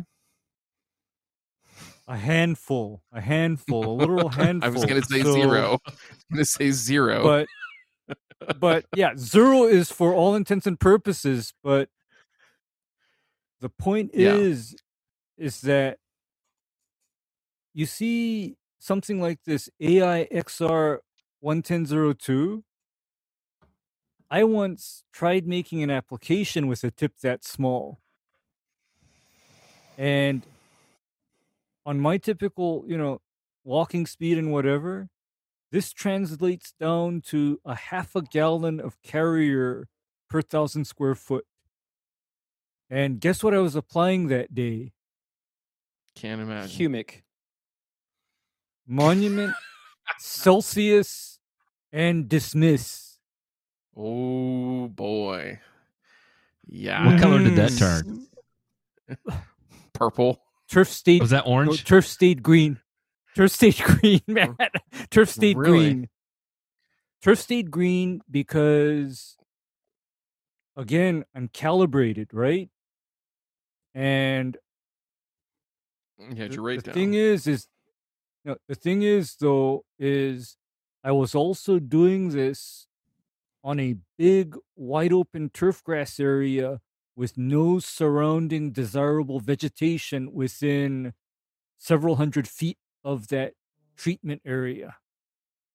So I would do it in that situation, but I wouldn't do it on my typical lawn where I have people's hedges, I have the neighbors' trees and shrubs downwind because the droplets coming out of that AI 11002 nozzle were small. Yeah. Because I know you, you also see on the internet a lot of people that think the less water you apply per thousand square foot, uh, the bigger your manhood is. And Really? I didn't. Is that a fi- thing for yeah. real? yeah, that that's a thing. That's a that's a thing. Uh, and supposedly, Man, there ain't nothing more that I love than mixing up a 300 gallon sprayer and covering like 50,000 square feet. And that just feels good. me too, me too, because My fat ass ain't getting I- off the permagreen, and I don't want to hear it from anybody. It- you know, I'm doing a quart, a quart per per thousand, and that's hey, get off, get off my duts. That's that's just what I'm gonna do. Uh, I'm proudly t- to say that I have covered many, many, many thousands of acres on multiple of those machines. And uh, and why do you think I embrace the burn and return? It's because I can burn the hell out of the grass and I can make it grow just as fast. So, you know, that's what I do right there. I ain't walking Hey, no damn just- yard to I- save my life. My no, thank you. who who said I I, like always walk bottoms. because Yeah. who says I always walk because I don't want to uh, hear about your truck mounted thing that you got going on off the back of your off the back of your truck that you're going down s- right of ways and all that fun stuff you got going, Ray. I know I know what you do over there. five gallons per thousand, Matt, per pass. Gosh, that's serious.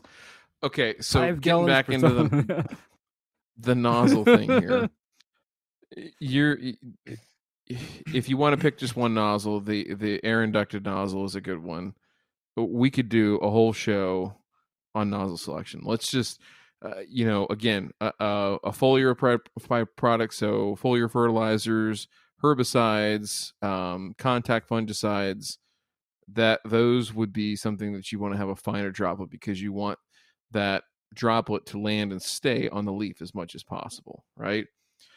If you're doing a soil applied spray, so if you're if you're spraying uh, pre-emergent, if you're spraying insecticide, if you're spraying humic acid or something like that, uh, you'd want to get that down past the canopy and into the soil, and that's going to require a larger droplet. Now, the reason I say a, an air inducted nozzle, and gentlemen, you can agree or disagree if you'd like.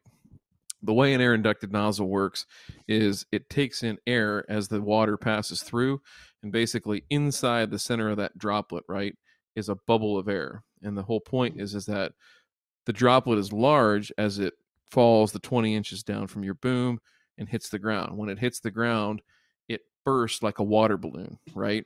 And if we look at, Mhm. they have uh, these really cool things that are uh, water sensitive paper cards, right? So they're yellow, and when they get contacted with water, they turn blue.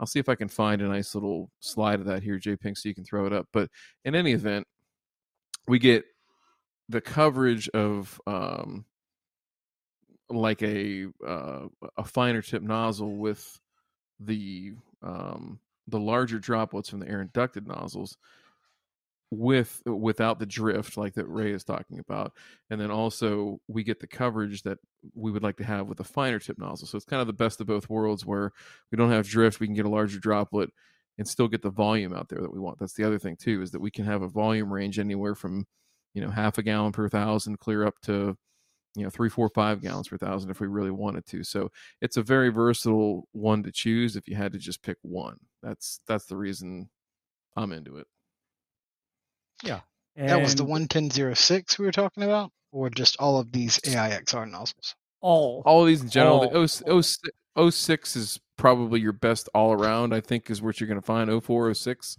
is probably where you're going to want to be if you had to pick one And, And um, on the pressure, tell you so that- normally, that's the other thing. Uh, spraying pressure, Nick. Uh, I'm gonna guess that is your backpack hand pumped or is it electric?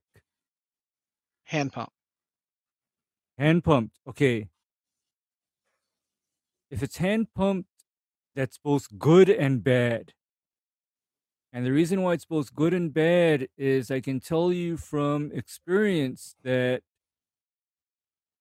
up to a 110 06 to a 11008 tip, you can pump a backpack sprayer fast enough to keep the pressure high enough for these tips to work correctly.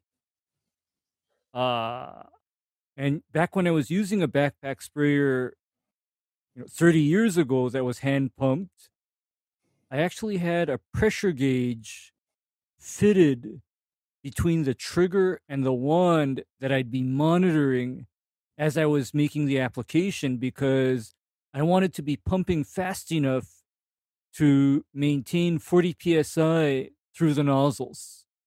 Because most of your manufacturers have designed their nozzles for an optimum spray pattern at 40 psi. You go under the 40 psi, what often happens is that the droplets are no longer as uniform and the spray pattern itself gets more narrow. So instead of getting that 20 plus inch wide fan, you're now looking at a 16 inch fan. So, you know, pressure is everything. And of course, uh, I can tell you later about my actual sprayer setup where I can literally maintain anywhere from 40 to 100 psi at the nozzles all day long. Is that a manual pump too? No, that's engine driven. it's the damnedest thing you have ever seen. Okay. um, so on on my manual, um, should I consider like an adjustable pressure regulator of some type? I know I've seen stuff like that. You can add on. Um, would that okay. if you if out? you plan on staying with that? Uh, but what is the likelihood of you wanting to go electric? Well, okay, so I was gonna um, because when you start talking about so adding pressure was, regulators and all this stuff, the cost is climbing rapidly. Where you could just easily make the transition over to electric. Well, I looked at some electric gas. backpacks, right? Or even gas. Well, I did look at one gas backpack too. Um, but uh, the definitely on the electric uh, backpacks, uh, they didn't come with with an agitator, and I was like, it, some of the products that I've looked at on the label it says it requires an agitator. I really didn't know for sure if that counted, you know, even in a manual pump or not. But um, the manual pump that I got, I selected because it came with an agitator, basically the thing that stirs the tank when you're pumping, basically inside of it, and filters. Um, some of the like uh, soluble powder stuff says you want to have filters in place, and it already had filters in place for that. The electrics don't. They don't. The, at least the ones at SiteOne, that SiteOne stocks those electric backpacks didn't have filters for, um, and they don't support um, soluble powders, which I'm not sure how important that is. Um, but that's why I went with the manual. I wanted to get the electric though. Well, I've known people that have kind of outgrown even their electric backpacks because Ray, they want to do some backpack, rather. Right? Yes. Yes. And Matt, uh, what did you say about me that I am just extra? yes. Yes. Extra is the only way I know how to describe you because this is so over the top. Even down to the watts regulator with the pressure gauge, the handle, the quick connects, everything here is for function and purpose uh i even even the choice of sprayers. Yeah i is just this is this is so extra ray. Because uh what so, so Aldo says about this setup is he says this is 555 and the reason why he says 555 is 5 gallons in the tank 5,000 square feet covered in five minutes. Ray, how much does that weigh when it's filled up? I think it weighs about 80 pounds. Okay. So to put that into perspective, uh, uh, that is, uh, Ray weighs about 80 pounds as well. Uh, so this is he is toting his body weight around as he as he sprays this. I can tell you right now, I'm every bit of six foot four, two hundred and fifty pounds, and ain't a chance in hell I want to carry that damn monkey around on my back attempting to spray a yard. That's just me, though. That's just me. I don't have that extra that Ray has in his life. I will say this: I had a 30 gallon pull behind, and I it was like I got overwhelmed with the complexity. Like it had like booms on each side, and um, it was one thing when my grandfather was running it. You know, it was do you know that made it worth having. But then when it came to me operating it, I was like, uh, after messing with it, I gave it away. It was just too complicated at the time, anyway. Yeah. Well, the the you know what makes this all work is you see this regulator here. When I say 40 psi, I see it on the gauge as I'm applying. And I can make small adjustments up or down, you know, to stay within my gallon per thousand. And there's other applications that I make where I no longer am into 40 psi because for turf grass, I spray as high as 100 psi.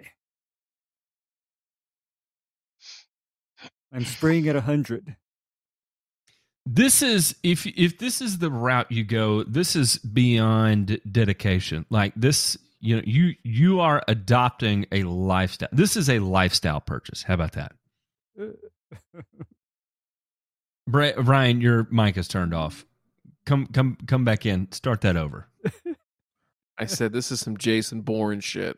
You're not like the hitman of the asset. Like you are the you are the person that all the hitmen of the assets are trying to kill.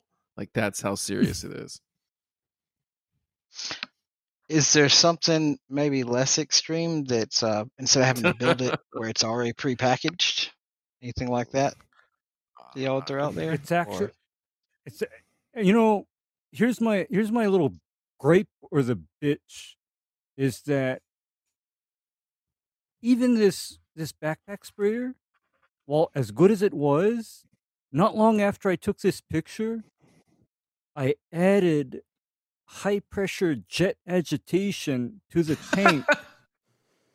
That's what I ran into. That's exactly what I was looking at with the other Okay. backpacks. I would have to add. okay, What the- what the about powders are you using? Okay, I just know that um, reason- I think the powder thing came up with the monument label, and I was like, "Well, I need Okay. an agitator." And then I was like, "How do I get an Actually- agitator in these units that don't come with one?"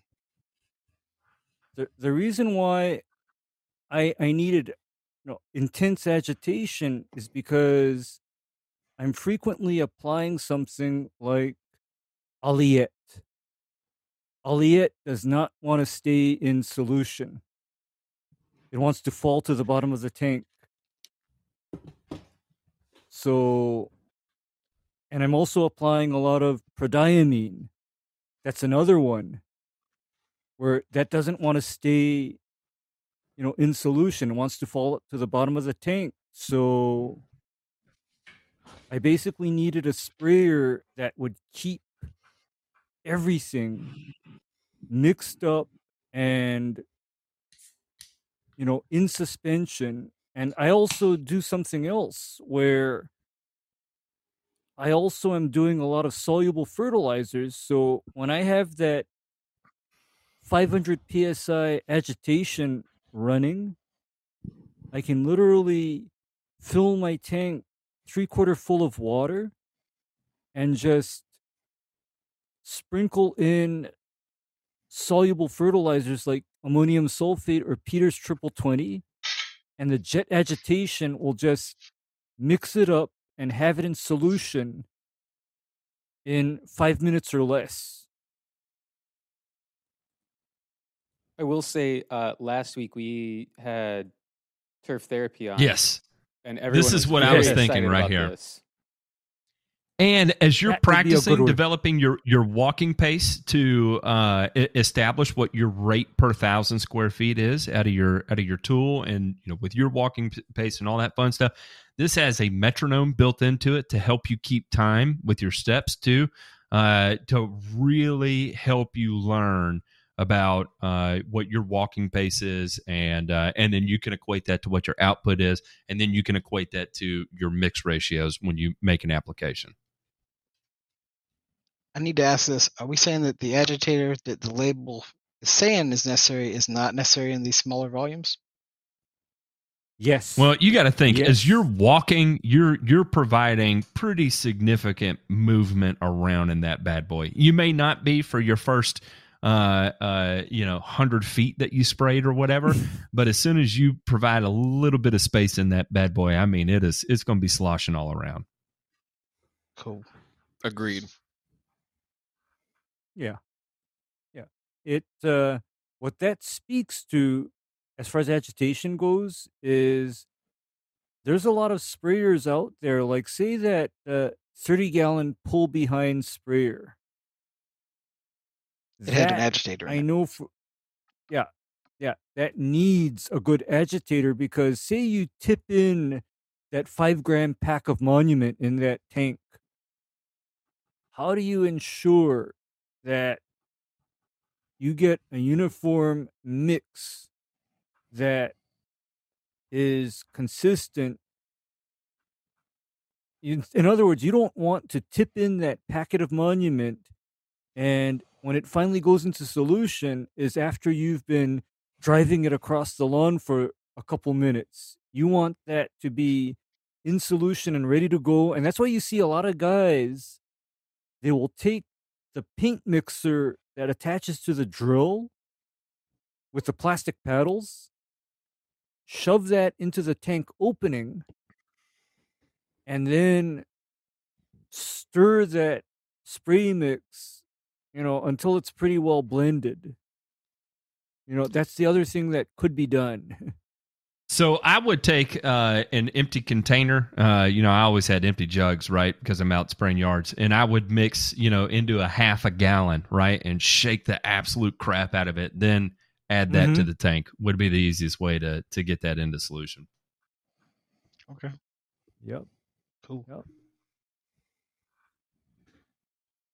On the pressure part, um, so like in the past, the more scared I am of overspray or of whatever I'm spraying, like the lower pressure I'm using.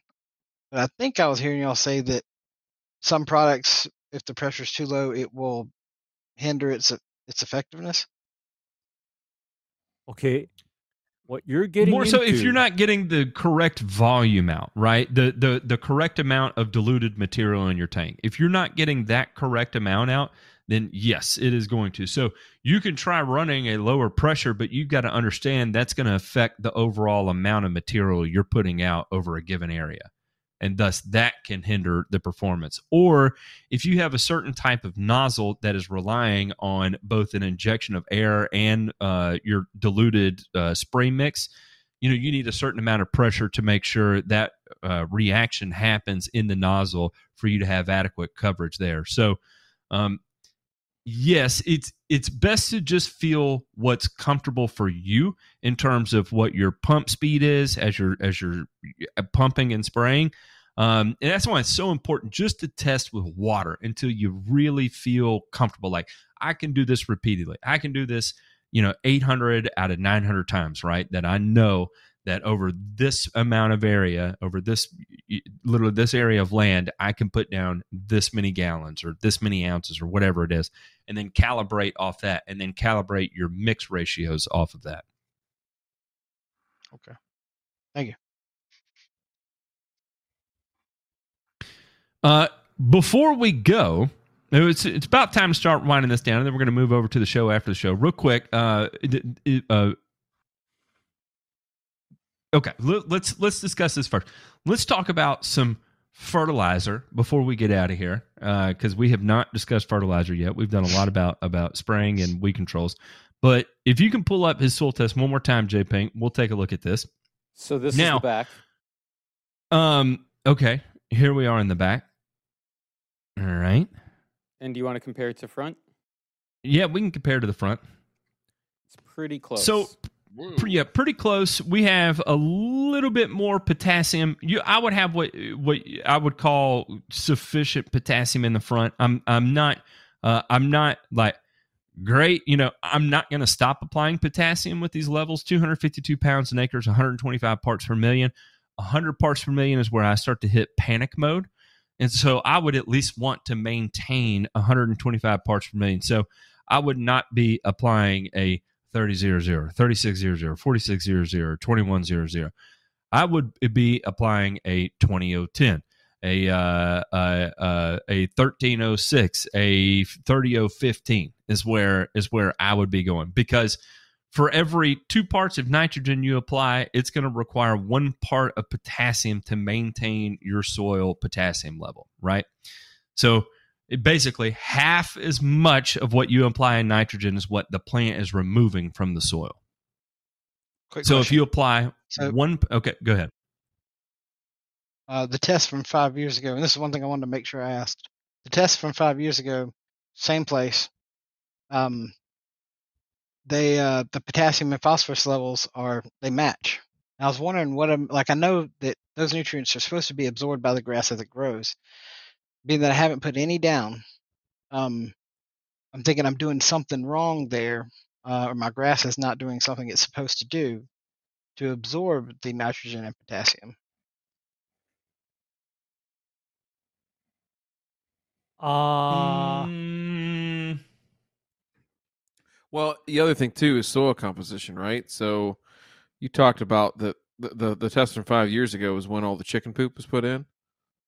Yep, that's right. Yeah, that that's. The, I'm not so concerned. I wouldn't think there's going to be a whole ton of potassium coming in there, but definitely phosphorus, definitely calcium. Like you're going to have some high numbers there. So, I and I think that's going to be pretty stable. Now, plant available, that's a whole other story, and not going to go down that road right now. But I think it's more to do with how your soil is composed, right, and what was blended together to make that soil is more of why you're seeing flatline rates. Doesn't necessarily mean that you know the tissue levels inside your grass are depleted, low, uh, deficient, anything like that. I think it's more to do with what how that soil was put together before they brought it on site.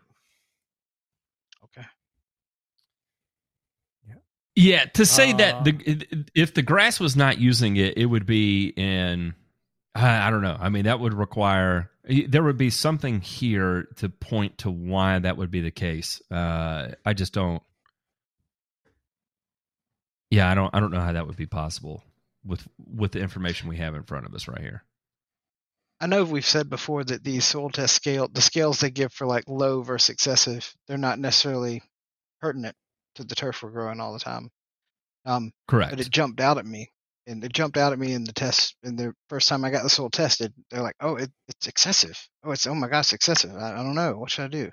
And then I've learned more since then, just from in the Discord, eh, but also talking to my grandfather. Like, "Oh, that's not such a big deal. But I did take note of it when I got the test back this time. It's like, look, it's in the excessive range again. How is that staying up there? But okay, Uh, I disagree. I disagree with the excessive assessment because, Matt, true or false, if we go into the pounds per acre to parts per million conversion, this looks more like a 77 part per million phosphorus uh, range. Uh, this potassium range is 100 uh, you know 125 126 which is not over the top excessive is it that's uh No, like moderate. that's yeah, exactly, exactly. I would consider that moderate, uh, and I would say you're slightly out of the sufficient range for potassium for my own comfort level. Um, so I would say your phosphorus phosphorus is uh, sufficient. I would say your potassium is mediocre. Uh, calcium looks normal, right? Uh, and you know, is is 1800 parts per million of of calcium excessive? Hell no, Hell no. No, Go to Texas. not at all. and then then you'll see excessive. This is totally normal. Pretty much a, down the road here. This is you're you're in either sufficient or the medium range for what I would consider comfortable for me. Um. So pH. uh, uh, the pH is high, and that's why ammonium sulfate as your driving nitrogen source would be would be ideal um, for for me uh, in in tackling this. I would be using ammonium sulfate and sulfate of potash, and uh, and just loving every minute of it. I wouldn't. I wouldn't actually. And Oh, the here he reason goes. why, The My reason grandfather's telling me is- not to. Yeah. no, the reason why is because you have that special problem with centipede grass. Oh, yeah, that's right. Yeah, that's right. So That's what he says. And so and so the thing is is that if I want to upset or damage centipede grass, all I have to do is apply urea as my nitrogen source. And the centipede goes into decline. If I really want to make things inhospitable, I add my potassium as muriate of potash potassium chloride. Eh, because, like, you know that garbage, shitty fertilizer that they sell called 15015? And it's a, it's, it's a centipede grass special? Do you know why that is anything but special for centipede? MOP. And urea. MOP and urea, and the rest is a limestone filler to take up the remaining space in the bag. So, in, in other words, if you were to even apply that quote unquote centipede special as your Bermuda fertilizer, uh, I can almost assure you that you're going to fry that centipede, especially if you were to apply that at a half a pound of nitrogen equivalent per month. Because the reason why a lot of people can get away with 15015 on their centipede is they're only applying that one time a year. One one pound of n application from that crap per year but then if they try to apply more than that the chlorides build up and their centipede is dead but in your case you want your centipede dead so throw her down Got it. Sounds good. That's a one thing between me and my grandfather going back and forth about. So his his idea is that the uh, Bermuda would tolerate the the higher pH, and because we know the centipede would not, we should keep it around seven. Actually, So I would- Grandpa is right.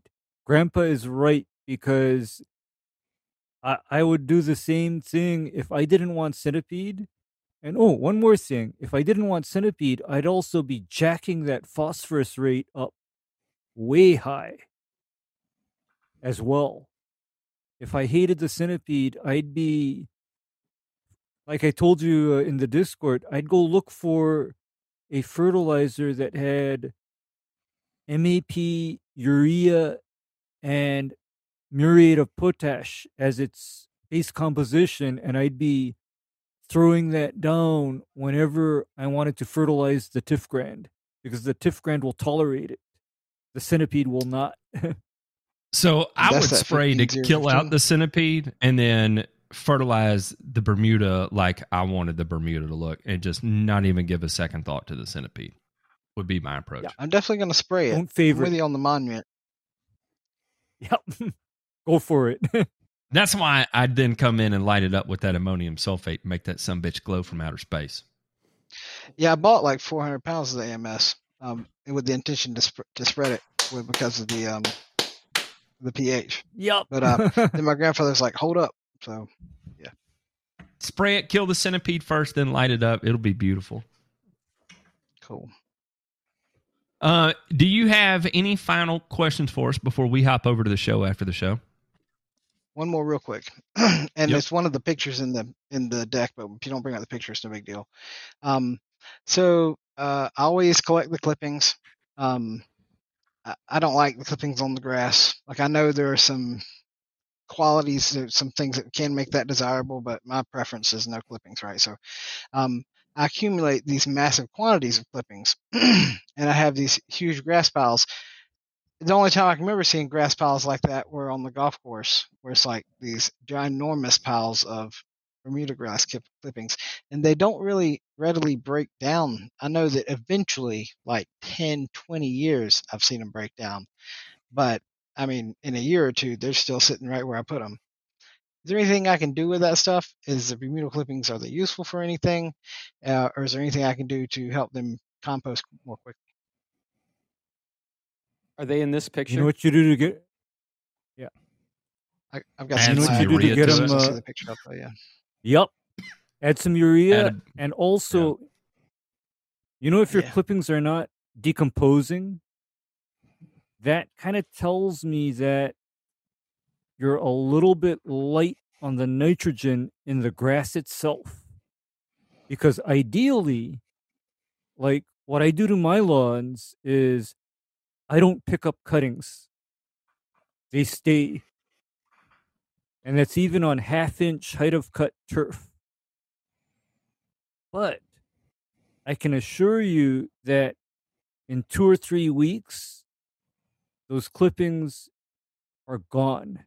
You don't see them anymore because they've composted down and formed the the organic matter that all of the internet uh, gurus are chasing after for their lawn. I just want to hit this one thing.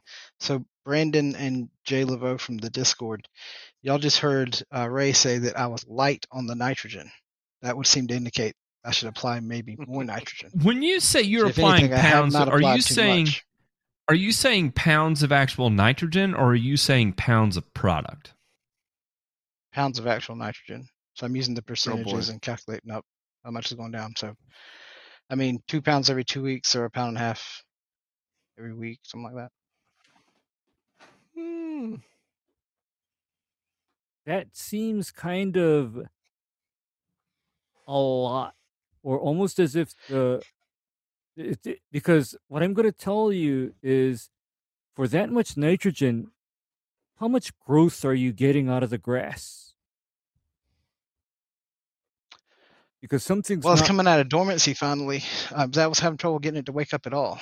But uh, maybe I should. I definitely got feedback Oh, from the so Discord you're just saying off. you've just been doing that right now to try and get it out of dormancy, Yeah. or is that what you've been doing every year up until now? No, no, no. Just this year. I just just this year hit it up Okay. a lot. Okay, okay. So yeah, that is you trying to push it out after the Imazaquin. Okay. Yeah. That that makes perfect sense. Perfect sense. Okay. So- now that makes some sense. Yeah, because I was like, "Holy hell, what is going on here?" But now, Oh, now, Lord. now I got it. Now I got it. Mm-hmm. So Because yeah, you're- normally- you're, good. You can start to back that down now too. I would say. Nah, Okay. A lot, yeah, a lot. I don't know. I personally, I would, I would keep going until it starts to look like it is 100 percent recovered. Uh, because that Imazaquin is it is hard on the grass. It is really hard on it in I'll, transition. I'll say this: Well, there are some, and we saw it in some of the pictures. There are some like bad spots where it's regrowing from the Poa annua and dandelions that have taken out. I was wanting to see if I could get it to fill those in. Um, Okay. Apply maybe apply something to listen to. NPK instead instead of just slamming it with nitrogen only. I'm telling you, a little bit of NPK would be would be just uh, it it it works so much faster for you going about it that Like way. Peters? Especially, uh, yeah, Peters would be a great one. Mm. Or, or you can go into the, you know, Equalizer you know- by Ryan Knorr. or even a cheap 111 from the department store or hardware store because that is like you know Matt's secret weapon for making grass grow and by the way that's also my secret weapon for making grass grow is good old 10 10 10 or in my case uh I got it as 16, 15, 15, and grass not growing right there. 111. Yeah, 111. And it is not a gimmick. Yeah, or else if you, So you're I- feeling so if you're feeling real good, get that bag of stuff and spray it down. Is that a kilo? And Got a kilo of one one one there.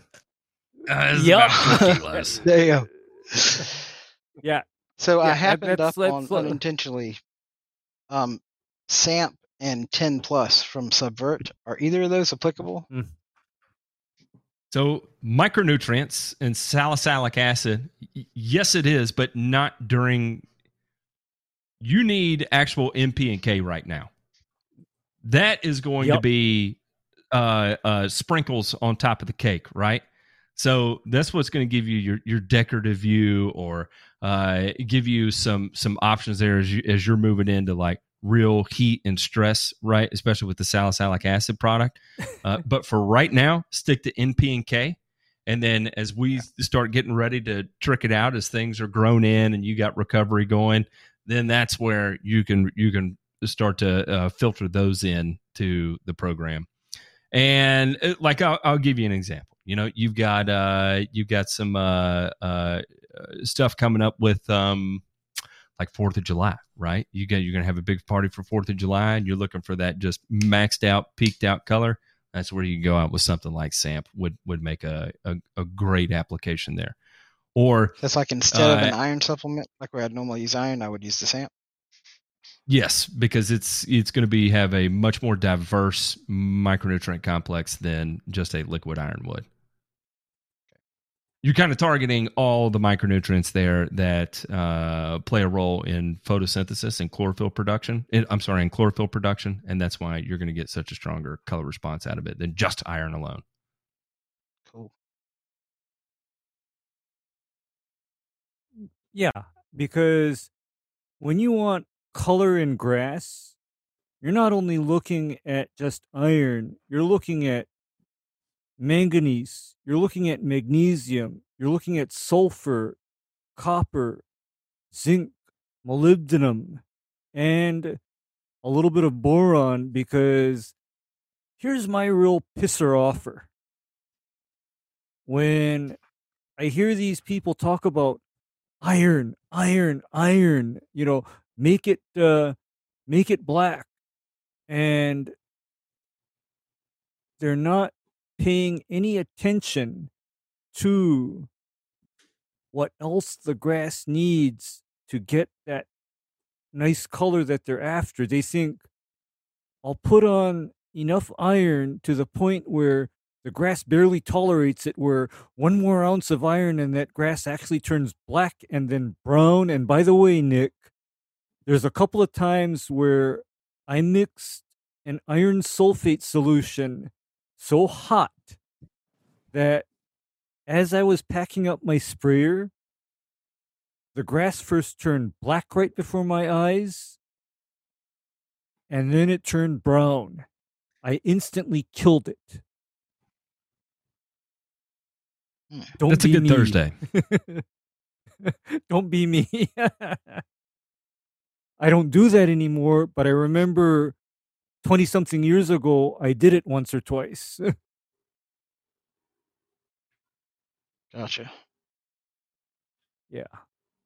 So, you know, remember now, NPK and water and sunlight and adequate temperatures are what make your grass grow. All of the iron and the supplements are what give it that little extra color above and beyond what NPK can do. It's only a supplement.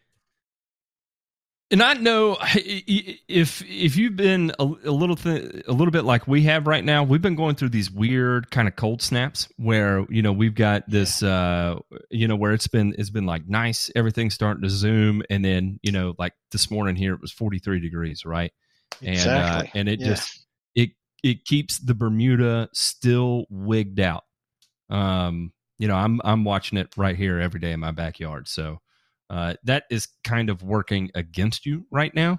Um, but you know, certainly now that we're mid-May, you, you, know, we're on the horizon of having those temperatures where uh, all of a sudden it should, you know, really, really start kicking into overdrive, and then you can start filtering the other things to have a little fun with it and find that color spectrum that you're looking for.